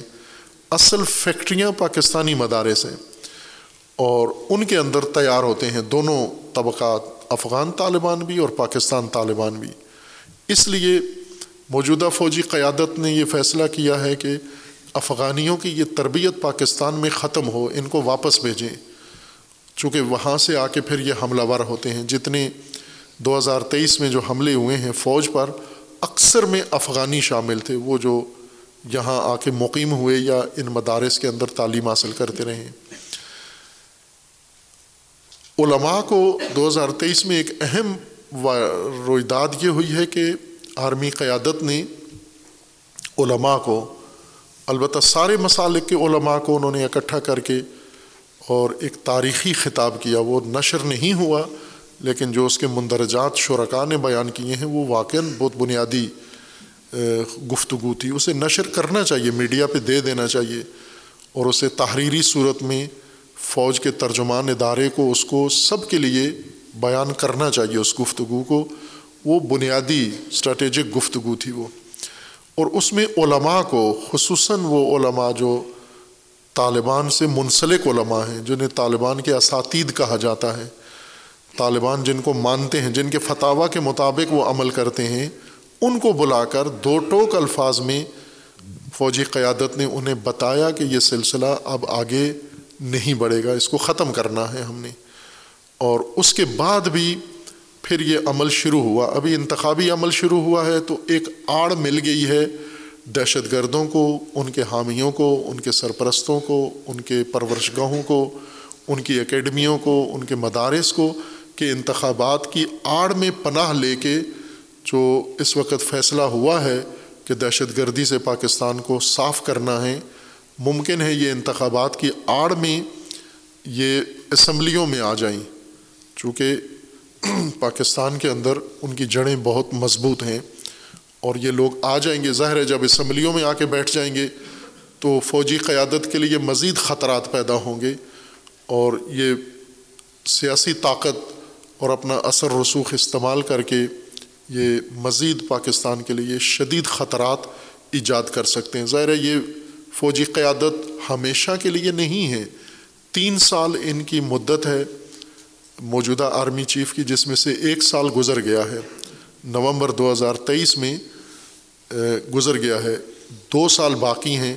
دو سال باقی میں سے بھی ایک مہینہ دسمبر کا گزر گیا ہے یعنی ایک سال اور گیارہ مہینے باقی ہیں ان کی قیادت کو۔ اس ایک سال گیارہ مہینوں میں یہ کیا کر سکتے ہیں؟ چونکہ آنے والے آرمی چیف کا پتہ نہیں ہے وہ کس کروٹ کا ہوگا وہ۔ چونکہ آرمی میں یہ ہوتا ہے، ضیاء الحق آرمی چیف بنتا ہے تو ملک کو اور طریقے پر چلاتا ہے، پرویز مشرف آرمی چیف بنتا ہے تو ملک کو کسی اور طریقے پر چلاتا ہے۔ باجوہ آرمی چیف ہوں تو وہ اور نہج پر لے جاتے ہیں اور حافظ عاصم منیر ہوں تو وہ اور منہج پہ ملک کو لے جاتے ہیں۔ تو آنے والے آرمی چیف کا تو نہیں پتہ کہ وہ کس سوچ کا ہوگا اور کدھر لے کے جائے گا۔ یہ جو دورانیہ ہیں، یہ اہم ہے اور دو ہزار تیئیس میں پاکستان نے شدید ضرب کھائی ہے دہشت گردی کے ہاتھوں۔ اتنی گزشتہ کئی دہائیوں میں پاکستان کو اتنا نقصان نہیں ہوا جتنا دو ہزار تیئیس میں سلامتی کے اداروں کو اتنا نقصان ہوا ہے۔ چونکہ سابقہ دہشت گردی ایک اندھی دہشت گردی تھی، ٹارگیٹڈ نہیں ہوتی تھی۔ اس دہشت گردی میں انہیں اسکور پورا کرنا ہوتا تھا۔ کسی بازار میں کسی جمعیت میں ممکن ہے وہ شیعہ مجلس ہو، جلوس ہو، ممکن ہے وہ سنی مسجد ہو، نماز جمعہ ہو، وہ کوئی بھی ہو سکتا تھا۔ کوئی سرکاری ادارہ، کوئی مارکیٹ، عورتیں، بچے، گزشتہ دہائیوں میں ایک اندھی دہشت گردی ہوئی جس میں سب اس کی لپیٹ میں آئی لیکن دو ہزار تیئیس میں جو دہشت گردی شروع ہوئی ہے، وہ ٹارگیٹیڈ اور بہت منظم ہے اور اعلیٰ تربیت کے ساتھ ہے۔ اور ابھی آرمی چیف نے بھی اس کا نوٹس لیا ہے، کور کمانڈر اجلاس میں بھی اس چیز کو اہمیت دی گئی ہے اور پہلے سے بھی اس کی طرف اشارہ گزرا ہے کہ طالبان جو پاکستان میں دہشت گردی کر رہے ہیں، ان کے پاس ماڈرن اسلحہ موجود ہے، بلکہ فو کے ماڈرن جس کو کہتے ہیں، وہ اسلحہ امریکی، جو امریکی فوج بھی استعمال نہیں کرتی، وہ تحریک طالبان پاکستان کے ہاتھ میں ہے یہ دہشت گرد جو آتے ہیں فوج پر حملہ کرنے کے لیے، جتنا پیش رفتہ ماڈرن اسلحہ ان کے پاس ہے، یہ حیرت کی بات ہے۔ جس کا نوٹس فوج نے بھی لیا ہے، فوجی قیادت نے لیا ہے اور مختلف طبقات نے۔ تو انہیں اندازہ ہے اس بات کا کہ یہ یلغار اور یہ طبقہ کون سا ہے اور کیا کرنے والا ہے۔ اس کے تدارک کے لیے وہ ہمتن کوشش کر رہے ہیں، لیکن ظاہر ہے سیاسی طور پر اس وقت پاکستان میں کمزوری ہے، اقتصادی کمزوری ہے۔ سیاسی ناپائیدار ملک اور اقتصادی اور معیشت کے لحاظ سے متزلزل ملک، وہ سلامتی میں خود ہی کمزور ہو جاتا ہے۔ چونکہ سلامتی کے لیے بھی ان کو جن پالیسیوں کی ضرورت ہے، جن اقدامات کی ضرورت ہے، جس ٹریننگ کی ضرورت ہے، جس اسلحے کی ضرورت ہے، جس آمادگی کی ضرورت ہے وہ ان کے پاس اسی صورت میں ہو سکتا ہے جب ملک میں سیاسی طور پر ثبات ہو اور جس ملک میں معیشتی طور پر ثبات ہو، پائیداری ہو، پھر امنیت کے لیے افواج کچھ کر سکتی ہیں۔ تو اس کا سب کو اندازہ ہے کہ یہ پاکستان کو اس حال تک پہنچا کر اب پاکستان کو جھکانے کے لیے، چونکہ طالبان جب افغانستان میں آئے تو ان کے دل میں یہ بات آئی کہ ہم امریکہ کو نیٹو کو شکست دے دیا ہم نے۔ اور جب نیٹو کو شکست دے سکتے ہیں ہم پچیس ملکوں کی فوج کو، تو پاکستانی فوج تو کوئی چیز نہیں ہے ہمارے سامنے۔ پاکستان کو تو ہم ایک رات میں ختم کر سکتے ہیں۔ یہ حوصلے ان کے بڑھائے گئے ہیں کہ جب نیٹو اور امریکہ افغانستان میں شکست کھا سکتا ہے طالبان کے ہاتھوں، تو پاکستان کی فوج تو اتنی طاقتور نہیں ہے۔ یہ وہ اعصابی کھیل ہے جو انہوں نے کھیلا ہے اور ان کو خود اعتمادی دلائی ہے، عالمی شیطنت نے، شیطانوں نے اور اب پاکستان کے لیے یہ خطرہ پیدا کر دیا ہے۔ دوسری طرف سے اگر ہم دیکھیں تو دو ہزار تیئیس میں نو مئی بہت ہی ایک تاریخ دن ہے، چونکہ اس میں بھی فوج پر حملہ ہوا۔ سیاسی یلغار جو سیاسی فرقہ پاکستان میں بنا تھا اور اس میں فوج نے خود بنایا، فوج کی اپنی غلطی سے بنا۔ اصل مجرم وہ فوجی ہی ہیں، جرنیل ہیں۔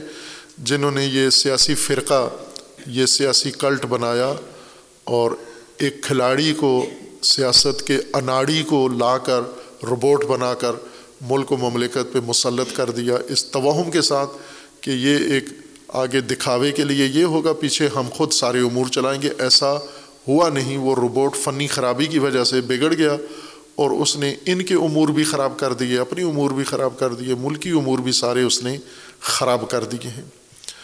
اور اس کا نتیجہ بھی یہ ہوا یعنی اسی سیاسی فرقے نے افغانستان سے دہشت گردوں کو دعوت دے کے باقاعدہ پاکستان منتقل کروایا۔ وہ بھی ساری فوج کے خلاف ہی پلاننگ تھی اور نو مئی کو خود فوج پر حملہ کر دیا پورے ملک کے اندر۔ تو یہ ساری کڑیاں آپس میں ملتی ہیں۔ پہلے صرف مدارس تھے دہشت گردوں کے اڈے، اب سیاسی جماعتیں بھی دہشت گردوں کے اڈے ہیں۔ سیاسی جماعتوں میں بھی دہشت گرد رسوخ کر گئے ہیں اور اس لیے یہ انتخابات بہت خطرناک انتخابات ہیں جو ابھی ہونے والے ہیں۔ اس میں قوی امکان ہے کہ دہشت گردوں کے حامی اور سہولت کار بلکہ خود دہشت گردوں کے سرغنے یہ سیاسی چھتریوں کے نیچے جماعتوں میں، اسمبلیوں میں آئیں گے اور ادھر سے طالبان مسلح جتھے ماڈرن اسلحے کے ساتھ پاکستان میں باقاعدہ گھسے ہوئے ہیں، افغانستان میں ان کے اڈے ہیں اور یہ سارا محاصرہ کر کے اور ہدف فوج کو قرار دیا ہے۔ دو باتیں آپس میں بالکل جڑی ہوئی ہیں کہ جو بھی پاکستان کی ریاست کا دشمن ہے، وہ حتمن شیعہ کا بھی دشمن ہوتا ہے۔ اب یہ تلازم سمجھنا چاہیے کہ انہوں نے ریاست بھائی کہ ریاست کا رویہ شیعہ کے ساتھ منصفانہ نہیں ہے، عادلانہ نہیں ہے۔ شیعہ کو انہوں نے ایک تیسرے درجے کا شہری بنا کے رکھا ہوا ہے۔ لیکن دہشت گردوں کی نظروں میں شیعہ اور ریاست دو وجود ہیں جو ایک ہی سمجھے جاتے ہیں۔ یعنی پاکستان میں ریاست ریاست کو نقصان پہنچانے، ساتھ شیعہ بھی، شیعہ کو نقصان پہنچانے، ساتھ ریاست کو بھی۔ ریاست کے دشمن اور شیعہ دشمن ایک ہیں۔ لیکن شیعہ اور ریاست آپس میں ایک نہیں ہیں شیعہ قیادت میں بھی وہ شعور نہیں ہے، بلوغ نہیں ہے۔ انہوں نے بھی جو سابقہ اقتدار پرستی اور خام خیالی اور ان کے اندر کمزوریاں ہیں، شدید کمزوریاں ہیں ان کے اندر۔ اور ان کمزوریوں کو ظاہر سارے مطالعہ کر لیتے ہیں کہ ان کے اندر بھی حوث ہے اقتدار کی۔ اور چھوٹے چھوٹے مقاصد والے لوگ ہیں، ذاتی ایجنڈے والے لوگ ہیں۔ ان کے اندر قومی شعور کا فقدان ہے اور اسی وجہ سے آپس میں تتر بتر بھی ہیں، بکھرے ہوئے بھی ہیں، منتشر بھی ہیں، ایک دوسرے کو نقصان بھی پہنچاتے ہیں، ایک دوسرے کی نفی بھی کرتے ہیں اور ایک دوسرے کو صدمہ اور ضرر پہنچاتے ہیں۔ یہ یہ چیزیں سب کے علم میں ہوتی ہیں۔ لہٰذا یہ جیسا پہلے میں نے اشارہ کیا تھا کہ ریاست اس وقت مشکلات کا شکار ہے۔ اس مشکلات میں ریاست جن مشکلات کا شکار ہے، اگر ریاست متاثر ہوتی ہے تو سب سے پہلے شیعہ متاثر ہوں گے۔ لیکن یہ ریاست کے اندر بھی شعور نہیں ہے اور شیعہ قیادت کے اندر بھی نہیں ہے کہ جب دشمن ہمارا ایک ہے، دونوں کا دشمن، ریاست کا اور شیعہ کا، تو ان کی آپس میں اسٹریٹجی ایک کیوں نہیں ہے؟ یا یہ آپس میں کیوں دور ہیں ایک دوسرے سے اور ایک دوسرے کا اعتماد نہیں ہے ان کو؟ باہر کہ یہ تو دونوں ارباب ریاست اور ارباب قیادت، یہ ان کا معاملہ ہے، وہ جواب دیں، ہمیں، ہمارا کام نہیں ہے، چونکہ ہم نہ ریاست کے متولی ہیں اور نہ قیادت کے متولی ہیں، یہ جو جو بیٹھے ہوئے ہیں ان مناسب پر، یہ ان کا کام ہے جواب دیں کہ جب دشمن ایک ہے تمہارا، تو پھر تم خود ایک دوسرے سے اتنے دور اور بیزار اور متنفر کیوں ہو؟ تشیع بہت اہم کردار ادا کر سکتا ہے۔ طالبان نے افغانستان میں باقاعدہ اعلان کیا۔ ان کے وزیر تعلیم نے افغانستان میں سرکاری نوٹیفیکیشن جاری کیا ہے کہ فقط پورے افغانستان کا ایک مذہب ہے، ایک مسلک ہے اور وہ فقہ حنفیہ ہے۔ باقی کوئی چیز، کوئی مسلک، کوئی فرقہ افغانستان میں کوئی حیثیت نہیں رکھتا سوائے حنفی مسلک کے۔ یہ افغانستان کے موجودہ حکومت کے طالبان وزیر تعلیم کا نوٹیفیکیشن ہے جو اس نے پورے پاکستان، پورے افغانستان میں بھیجا ہے۔ یعنی مدرسوں سے، یونیورسٹیوں سے، کالجوں سے، تعلیمی اداروں سے سارا نصاب ختم کر دیا جائے۔ تمام فقہ کی کتابیں ختم کر دی جائیں۔ اور اگر انہوں نے خود نہ کی تو یہ خود ختم کر دیں گے، جلا دیں گے ان کتابوں کو۔ صرف ایک فکر ایک مسلک، ایک مذہب ہے اور وہ حنفی مذہب ہے۔ یہ افغانستان میں ان کا اقدام ہو چکا ہے۔ ظاہر ہے پاکستان میں جب آتے ہیں تو بھی یہی قدم اٹھائیں گے وہ۔ اس چیز کو روکنے کے لیے ظاہر ریاست کے جو متولی ہیں، ان میں بھی سنجیدگی اس طرح سے بعض اوقات نظر نہیں آتی اور فاصلہ ہو جاتا ہے عوام میں اور ریاستی قیادت کے اندر۔ ان کے فاصلے آپس میں کم ہونے چاہئیں اور اعتماد حاصل کریں اور مل کر اس دہشت گردی کا مقابلہ کریں، ورنہ یوں نہیں کہ صرف ریاست کو نقصان پہنچے گا، فوج کو نقصان پہنچے گا اور ہم بچ جائیں گے، یا ریاست کے سوچے کہ ان کو نقصان پہنچے گا اور ہم بچ جائیں گے۔ دہشت گردی وہ ناصور ہے جو سب کو تباہ کر دے گا، برباد کر دے گا اور پاکستان کے لیے سب سے بڑا چیلنج اس وقت یہی دہشت گردی ہے۔ اور باقی جو سیاسی اور معیشتی حالات ہیں وہ اسی لیے پیدا کیے گئے تاکہ دہشت گردی کو میدان مل سکے۔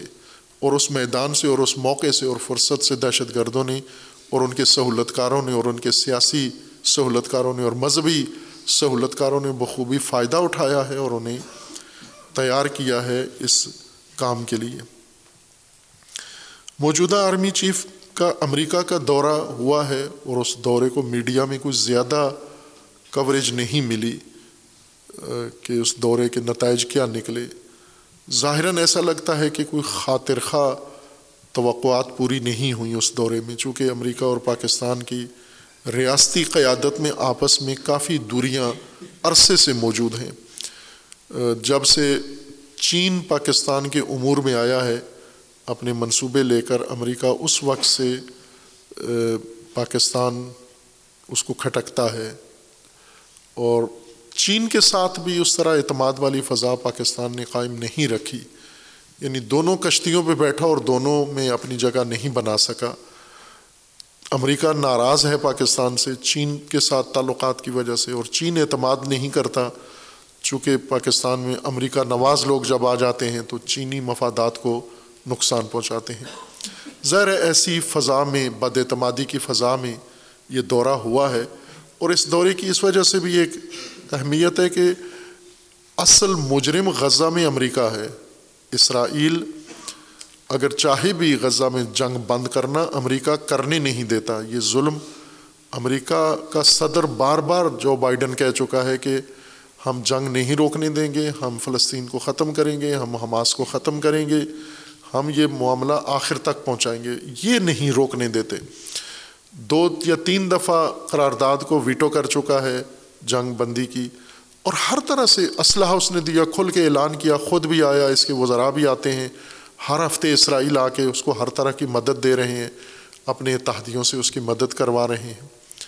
اور اتنے اس جرم میں پھر آپ کا امریکہ جانا جب ایک طرف سے غزہ کے اندر یہ قتل عام کر رہا ہے۔ اور اسی دورے کے دوران وزیر اعظم نے اسرائیل کو تسلیم کرنے کی بات بھی کی ہے۔ اس سے کافی غلط فہمیاں پیدا ہوئی ہیں۔ دورے کا کوئی مناسب وقت اور رکھ لیا جاتا۔ باہر کیف یہ دورہ کیسے ہوا؟ کوئی میڈیا میں کم از کم میں نے کوئی ایسی چیز مشاہدہ نہیں کی کہ کیا طے پایا، کسی بات پہ اتفاق ہوا نہیں ہوا، اعتماد بحال ہوا نہیں ہوا۔ لیکن یہ بات طے ہے کہ کوئی رسمی طور پر امریکی سیاست، امریکی حکومت کا کوئی نمائندہ جب پاکستان آئے، پاکستان کے لیے کبھی بھی وہ خیر کا باعث نہیں بنا۔ اس سے شر ہی پیدا ہوا ہے۔ اور پاکستانی جب گئے ہیں امریکہ، تو بھی ایسا ہی ہوا ہے۔ آخری وزیر اعظم جو گیا ہے امریکہ کے دورے پر، وہ سابقہ پاپولر تھے اور جا کر وہاں ڈیلاگ بولے اور بہت کچھ۔ اور اس کے بعد جو تباہی پاکستان میں آئی ہے اور پاکستان کے ہر لحاظ سے بربادی ہوئی ہے، کوئی سفر کسی پاکستانی حکمران کا امریکہ جانا یہ پاکستان کے لیے مبارک نہیں ہوتا، خیر نہیں ہوتا، اس کے اندر ہمیشہ پاکستان کی خرابی اور بربادی ہی نکلتی ہے۔ باہر کیف جب پاکستان کی موجودہ قیادت نے، ریاستی قیادت نے فیصلہ کیا ہے کہ پاکستان کو ہم نے محفوظ کرنا ہے، دہشت گردی سے محفوظ کرنا ہے اسمگلنگ سے محفوظ کرنا ہے، باقی جو تھریٹس ہیں ان سے ہم نے پاکستان کو بچانا ہے، تو ان میں سے ایک خود یہ امریکہ دوستی بھی پاکستان کے لیے نقصان دہ ہے۔ امریکہ کے شر سے بھی پاکستان کو محفوظ کریں اور کر سکتے ہیں اگر سنجیدگی اختیار کریں اور عوام کو اعتماد میں لے کر یہ کام کریں۔ بجائے سیاسی خیانت کاروں کے، مہروں کے، فاسد حکمرانوں کے، اگر عوام کے ساتھ ریاستی تعلق گہرا ہو جائے اور عوام ریاستی امور میں شریک کر لیے جائیں تو کہیں زیادہ ریاست کے نفع میں ہے اور عوام کے بھی نفع میں ہے، یہ کام ہو سکتا ہے۔ پاکستان کی فضا انتخابی ہو چکی ہے مکمل طور پر، اور اس میں بھی غیر یقینی والی کیفیت ہے۔ چونکہ جس طرح کی سیاست ہے پاکستان میں جمہوریت، اس نے پاکستان کے بگڑے ہوئے حالات کو مزید ابتر کر دیا ہے۔ جس طرح کا سیاسی انجینئرنگ ہو رہی ہے، انتخابات کی تیاری ہو رہی ہے، اور جس طرح انتخابی عمل آگے بڑھ رہا ہے، اسی سے اندازہ ہوتا ہے کہ یہ انتخابات پاکستان کے لیے بہت تباہ کن ثابت ہوں گے۔ ان انتخابات کا نتیجہ، یہ بات میری یاد رکھیں سبھی، ابھی لکھ لیں کہ یہ انتخابات پاکستان کے لیے باقی تمام انتخابات کی نسبت زیادہ تباہ کن ثابت ہوں گے۔ چونکہ جس طرح کی فضا ہے اس وقت موجود اور جس طرح کی انجینئرنگ ہو رہی ہے اور جس طرح آنے والے دنوں کے لیے سوچا جا رہا ہے، خوفناک نتیجہ ان انتخابات کا ہوگا۔ اول تو جمہوریت خود ایک ڈھونگ ہے، ایک ناٹک ہے۔ سب سے زیادہ مکاری کا نظام جمہوریت ہے۔ اتنا مکر، اتنا فریب، اتنا فراڈ باقی کسی نظام کے اندر نہیں ہے۔ مثلاً آمریت میں امبائیں کے عموماً جمہوریت کو آمریت سے موازنہ کیا جاتا ہے اور پھر کہا جاتا ہے کہ فاسد ترین جمہوریت فاسد ترین آمریت سے بہتر ہوتی ہے۔ لیکن یہ غلط ہے یہ بات۔ آمریت ابھی دنیا میں قائم ہے، موجود ہے، اور جن ملکوں میں آمریت ہے، ان کے حالات دیکھیں اور جن ملکوں میں جمہوریت ہے، خصوصاً پاکستان کی، ان کے حالات دیکھیں ہم۔ مثلاً اس وقت پاکستان کے جتنے دوست ممالک ہیں، سب میں آمریت ہے۔ پاکستان کے دوستوں میں سب سے پہلے سعودی عرب ہے۔ پاکستان کے دوستوں میں متحدہ عرب امارات ہے پاکستان کے دوستوں میں قطر ہے۔ یہ سب سے پیارے اور عزیز دوست ہیں جن کو پاکستان میں ہر طرح کی آزادی ہے۔ کس میں جمہوریت ہے؟ اور جمہوریت کے وہاں کیا اثرات ہیں؟ نام کی جمہوریت نہیں ہے، لیکن خوشحال ملک ہیں اور اتنے خوشحال ہیں کہ پاکستان کی بھی امید تما انہی کے اوپر جا کر لگتی ہے کہ آمریت ہماری مدد کرے گی۔ آپ جمہوری ہو اور جمہوریت آمریت کے دروازے پہ بیٹھی ہوئی گدائی کر رہی ہے۔ اگر جمہوریت میں کوئی کمال ہوتا تو آج آمریت کو آپ کے دروازے پہ بیٹھا ہونا چاہیے تھا۔ آج بن سلمان آپ کا محتاج ہوتا۔ آج متحدہ عرب امارات آپ کی محتاج ہوتی قطر، بحرین آپ کے محتاج ہوتے، لیکن آپ ان کے دروازے پہ بیٹھے ہوئے ہو، تو اس کا مطلب یہ ہے کہ یہ جو بات عوام کو بے وقوف بنانے کے لیے کی جاتی ہے کہ غلط جمہوریت آمریت سے پھر بھی بہتر ہے یعنی آمریت جس حال میں ہو بد ہے اور جمہوریت جیسی بھی ہو ٹھیک ہے، یہ غلط فارمولہ ہے۔ جمہوریت نے آپ کا یہ حال کیا ہے اور وہاں آمریت ہے، اس آمریت نے اپنا ملک بچایا ہوا ہے اپنے عوام کو آسودہ رکھا ہوا ہے اپنے عوام کو رفا فراہم کی ہوئی ہے۔ بلکہ آپ کو بھی نوکریاں انہوں نے دی ہوئی ہیں۔ آمریت نے آپ کو ملازمتیں دی ہوئی ہیں۔ آپ کے جرنیل صاحب، راہیل شریف صاحب کس کے نوکر ہیں؟ کس کے خادم ہیں؟ آمریت کے، جمہوریت کے تو نہیں۔ اور باقی اسی طرح کے جرنیل بھی اور ججز بھی اور فلاں بھی، آپ کے حکمران بھی، سب آسائش کے لیے، تفریح کے لیے دبئی جاتے ہیں۔ جمہوریت میں کیوں نہیں جاتے؟ پاکستان جمہوری بہار ہے۔ آمریت والوں کو جمہوریت میں آ کر، کراچی میں آ کر اسٹے کرنا چاہیے، لاہور میں آ کر، اسلام آباد میں چھٹیاں گزارنی چاہیے۔ آپ وہاں جاتے ہو۔ تو اس کا مطلب یہ ہے کہ برباد کر دیا نا جمہوریت کے نام پر اس ملک کو آپ نے۔ جمہوریت کا کون سا دور ہے؟ پاکستان کے چھہتر سالوں میں اس جمہوریت کا ایک ایک دور اٹھا کے دیکھیں، ایک ایک حکومت اور وزیر اعظم اور حکمران اور صدر اور جائزہ لیں کہ انہوں نے کیا خیر پاکستان کو دی ہے، جو پھر اسی سوراخ میں ہاتھ ڈال رہے ہیں کہ پھر وہیں سے کچھ نکلے گا ہمارے لیے۔ سوائے تباہی کے، بربادی کے کچھ بھی نہیں۔ اور دھوکھا جھوٹ، فریب، اگر برفرض صحیح انتخابات ہوتے ہیں، صاف شفاف ہوتے ہیں صاف شفاف انتخابات میں کون جیت کر آئے گا؟ یہی فاسد لوگ جنہوں نے تباہ کیا ہے۔ یہ تباہ بھی تو انہوں نے کیا ہے نا، یہ معیشتی بربادی انہی کی وجہ سے ہوئی ہے۔ بس پچھلی حکومت تھی، عبوری حکومت آئی، پھر اس سے پہلے حکومت آئی، شہباز شریف صاحب آئے، پھر اس سے پہلے عمران خان صاحب تھے، اس سے پہلے زرداری صاحب، نواز شریف تھے، اس سے پہلے زرداری صاحب تھے۔ یہ باری باری سارے آئے ہیں حکومتوں میں۔ انہی نے یہ تمام خرابیاں انہی نے کی ہیں۔ اب پھر انہی کو چنیں گے تو ٹھیک ہو جائیں گے۔ یعنی پہلے ان کو چنا تھا تو خراب کیا انہوں نے، اب انہی کو چنیں گے تو سب ٹھیک ہو جائے گا۔ جیسے میں جمعہ کے خطبے میں بھی کہا تھا کہ اگر ایک عورت کی شادی ہو جاتی ہے کسی بہت ہی اناڑی اور درندے اور وحشی جانور کے ساتھ، مرد کے ساتھ، وہ اس کو مارتا ہے، ستاتا ہے، اس کی ہڈیاں توڑ دیتا ہے پھر یہ عورت بڑی مشکلوں سے، عدالتوں کے ذریعے لوگوں کے منتیں کر کے اسے طلاق لیتی ہے۔ طلاق لینے کے بعد اکیلی ہے، بچے ہیں اس کے۔ اب اس کے پاس پیسے نہیں ہیں۔ اب بحران کا شکار ہے۔ رو، کھانے پینے کے لیے، رہنے کے لیے جگہ نہیں ہے۔ اس سے کہا جاتا ہے کہ آپ صاف شفاف نکاح کرو اسی مرد کے ساتھ۔ جس نے تمہارا ہڈیاں توڑی ہیں، اسی کے ساتھ دوبارہ نکاح کرو، لیکن نکاح صاف شفاف ہو تاکہ آپ دوبارہ آسودہ ہو، تو یہ ہڈیاں اس کس نے توڑی ہیں اس کی؟ اسی نے توڑی ہیں نا۔ اس جانور کے ساتھ دوبارہ نکاح کرنے سے یہ کیسے اب سدھر جائے گی؟ یہ احمق ترین عورت ہوگی اگر صاف شفاف نکاح دوبارہ کر لے گی۔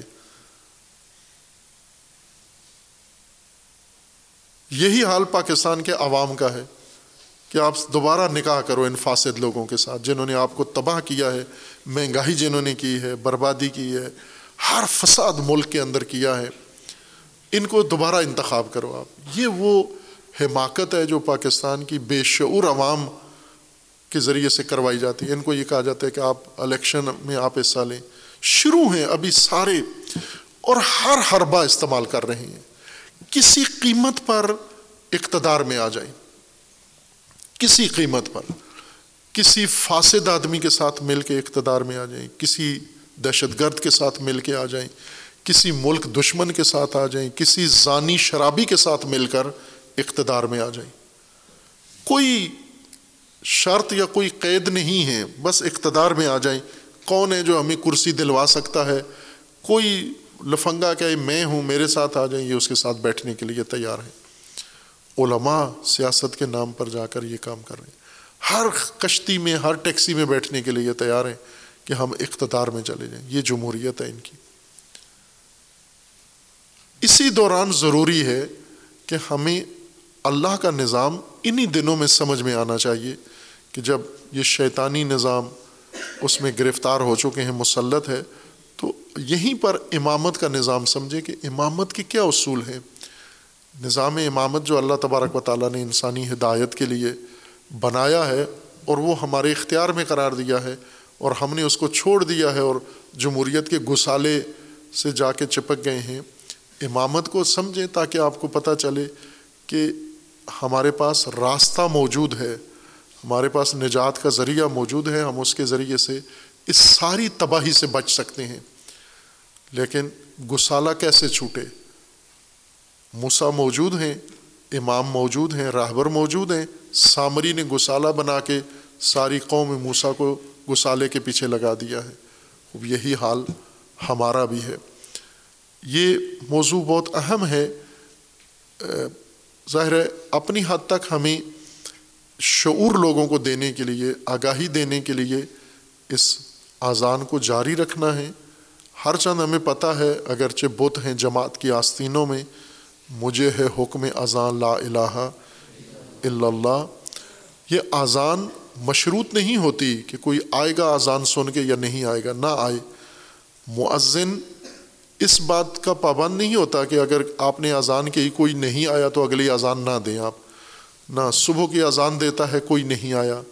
زور کی اذان پھر اس کو دینی ہوگی، عصر کی پھر دینی کہنی ہوگی، مغرب شاہ کی پھر کہنی ہوگی۔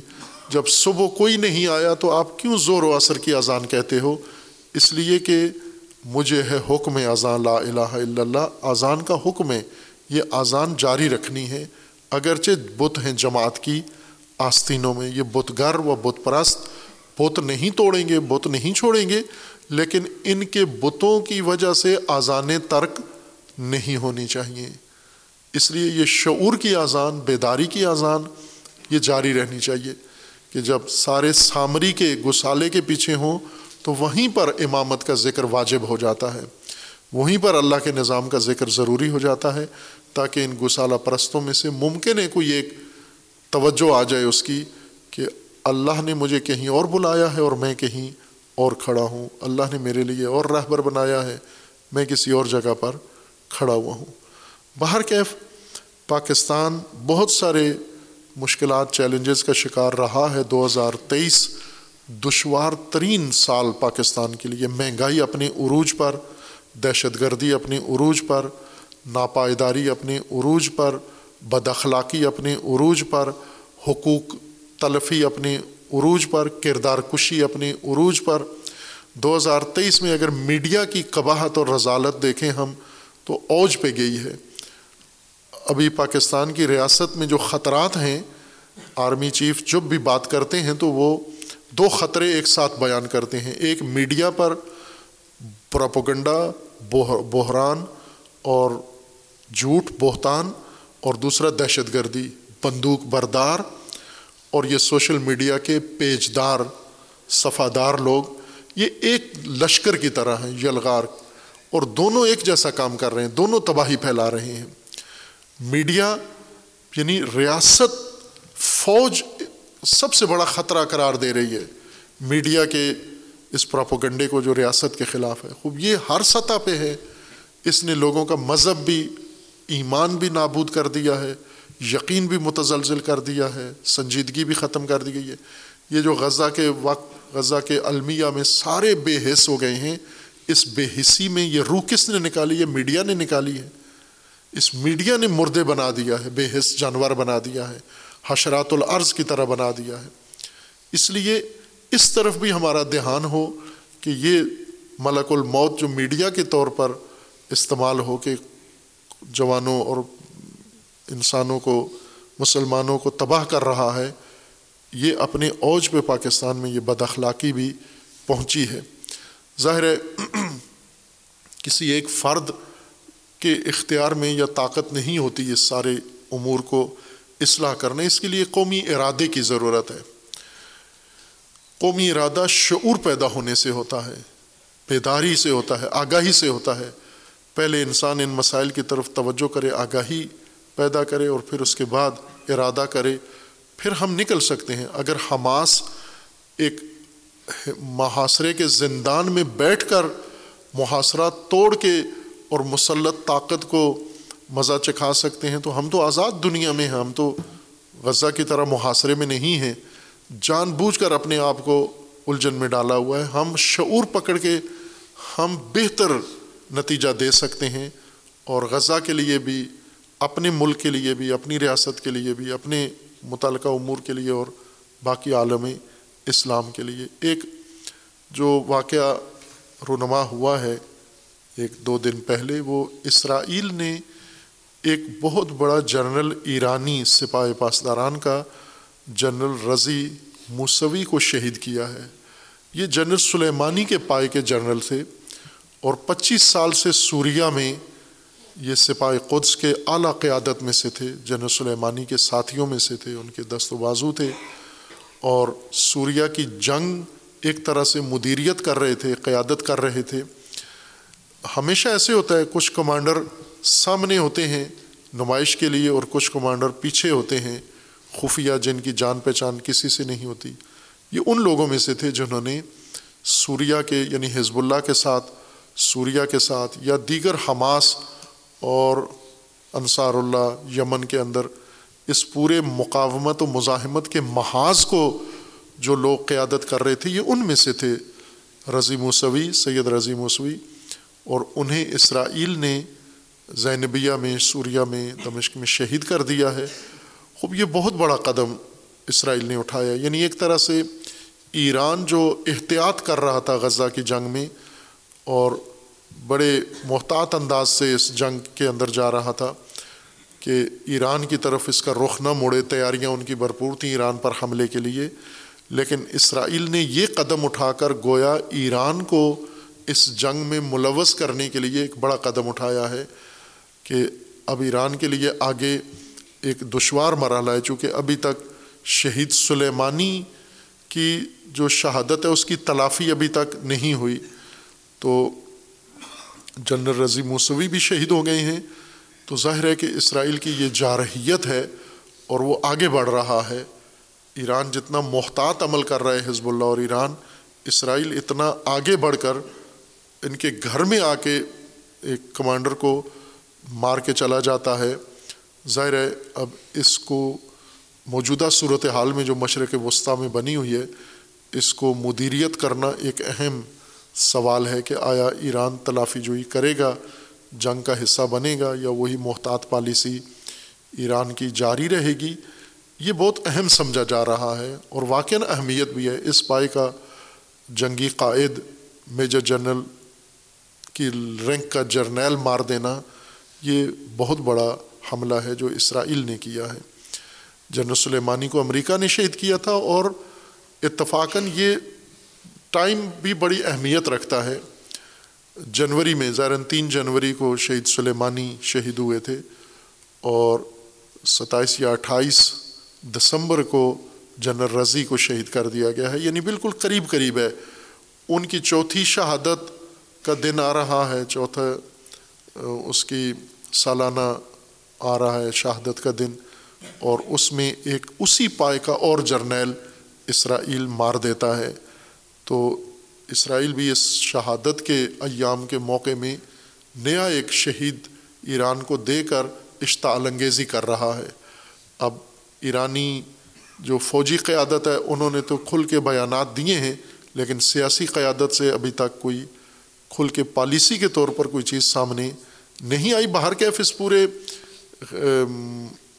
دورانیے میں جب سے غزہ کا مارکا شروع ہوا ہے، ایران نے بہت محتاط پالیسی اختیار کی ہے تاکہ جو چاہتے تھے وہ کہ ایران کو اس جنگ کا حصہ بنا کے پھر اس کے اوپر حملہ ور ہوں اور اصل ایران کو جیسا کہ سید حسن نصر اللہ حفظ اللہ نے اپنی پہلی تقریر میں جو ایک طولانی وقفے کے بعد انہوں نے تقریر کی تھی، اس میں یہ کہا تھا کہ امریکہ نے باقاعدہ دھمکی دی ہوئی ہے کہ حزب اللہ یا ایران میں سے کوئی بھی اگر اس جنگ کا حصہ بنا تو ہم اسے بھی تباہ کر دیں گے۔ اور ابھی اسرائیلی وزیر اعظم نے یہ کہا ہے کہ حزب اللہ یا ایران کوئی بھی اس جنگ میں آتے ہیں تو ہم غزہ والا حال، ان کے شہروں کا حال وہی کر دیں گے جو ہم نے غزہ کا حال کیا ہے۔ تو اس طرح کی دھمکیاں ان کی موجود ہیں۔ اب اس تناظر میں کیا اگلے دنوں میں ہوتا ہے؟ اس جنگ میں کیا نیا موڑ آتا ہے؟ یہ دیکھنا پڑے گا ہمیں۔ یعنی ایرانی قیادت، عسکری قیادت اور سیاسی قیادت کیا فیصلہ کرتے ہیں؟ یہ ابھی کھل کے کوئی اعلان نہیں ہوا، ابھی تک شہید کے تسلیت، تعزیت اور ان کی تدفین کا کام ہوا ہے۔ باہر کیف ایک بہت بڑی شخصیت شہید ہوئی ہے رحمۃ اللہ علیہ۔ اور زیر غزہ کی جنگ سے ہی تعلق ہے، ان کا بھی انہی شہداء میں سے یہ بھی ہیں۔ ہماری دعا ہے کہ اللہ تعالیٰ اس شہید کو شہدائے اسلام و کربلا کے ساتھ معشور فرمائے۔ اور خدا و تبارک و تعالیٰ شہدائے غزہ کو اجر عظیم عطا فرمائے اور خدا و تبارک و تعالیٰ وہ زخمی مجروح عورتیں مرد جو کثیر تعداد میں ہیں، تقریباً ستر اسی ہزار کے قریب مجروح ہیں۔ اللہ تعالیٰ انہیں شفا عطا فرمائے اور خدا بند اس ظلم کو ظالمین سمیت ختم فرمائے نیس و نابود فرمائے۔ امریکہ اور اسرائیل کا اللہ تعالیٰ خاتمہ فرمائے۔ اللہ تعالیٰ پاکستان کی حفاظت فرمائے۔ اس ملک کو اللہ تبارک و تعالیٰ اندرونی بیرونی دشمنوں کے شر سے محفوظ فرمائے، پاکستان کے ساتھ خیانت کرنے والوں کو اللہ رسوا فرمائے اور ان کے شر سے پاکستان کی حفاظت فرمائے۔ اور اللہ تبارک و تعالیٰ ملت پاکستان کو اور ملت اسلام کو بیداری و شعور عطا فرمائے، اتحاد و اتفاق کی توفیق عطا فرمائے۔ و صلی اللہ علیہ محمد علیہ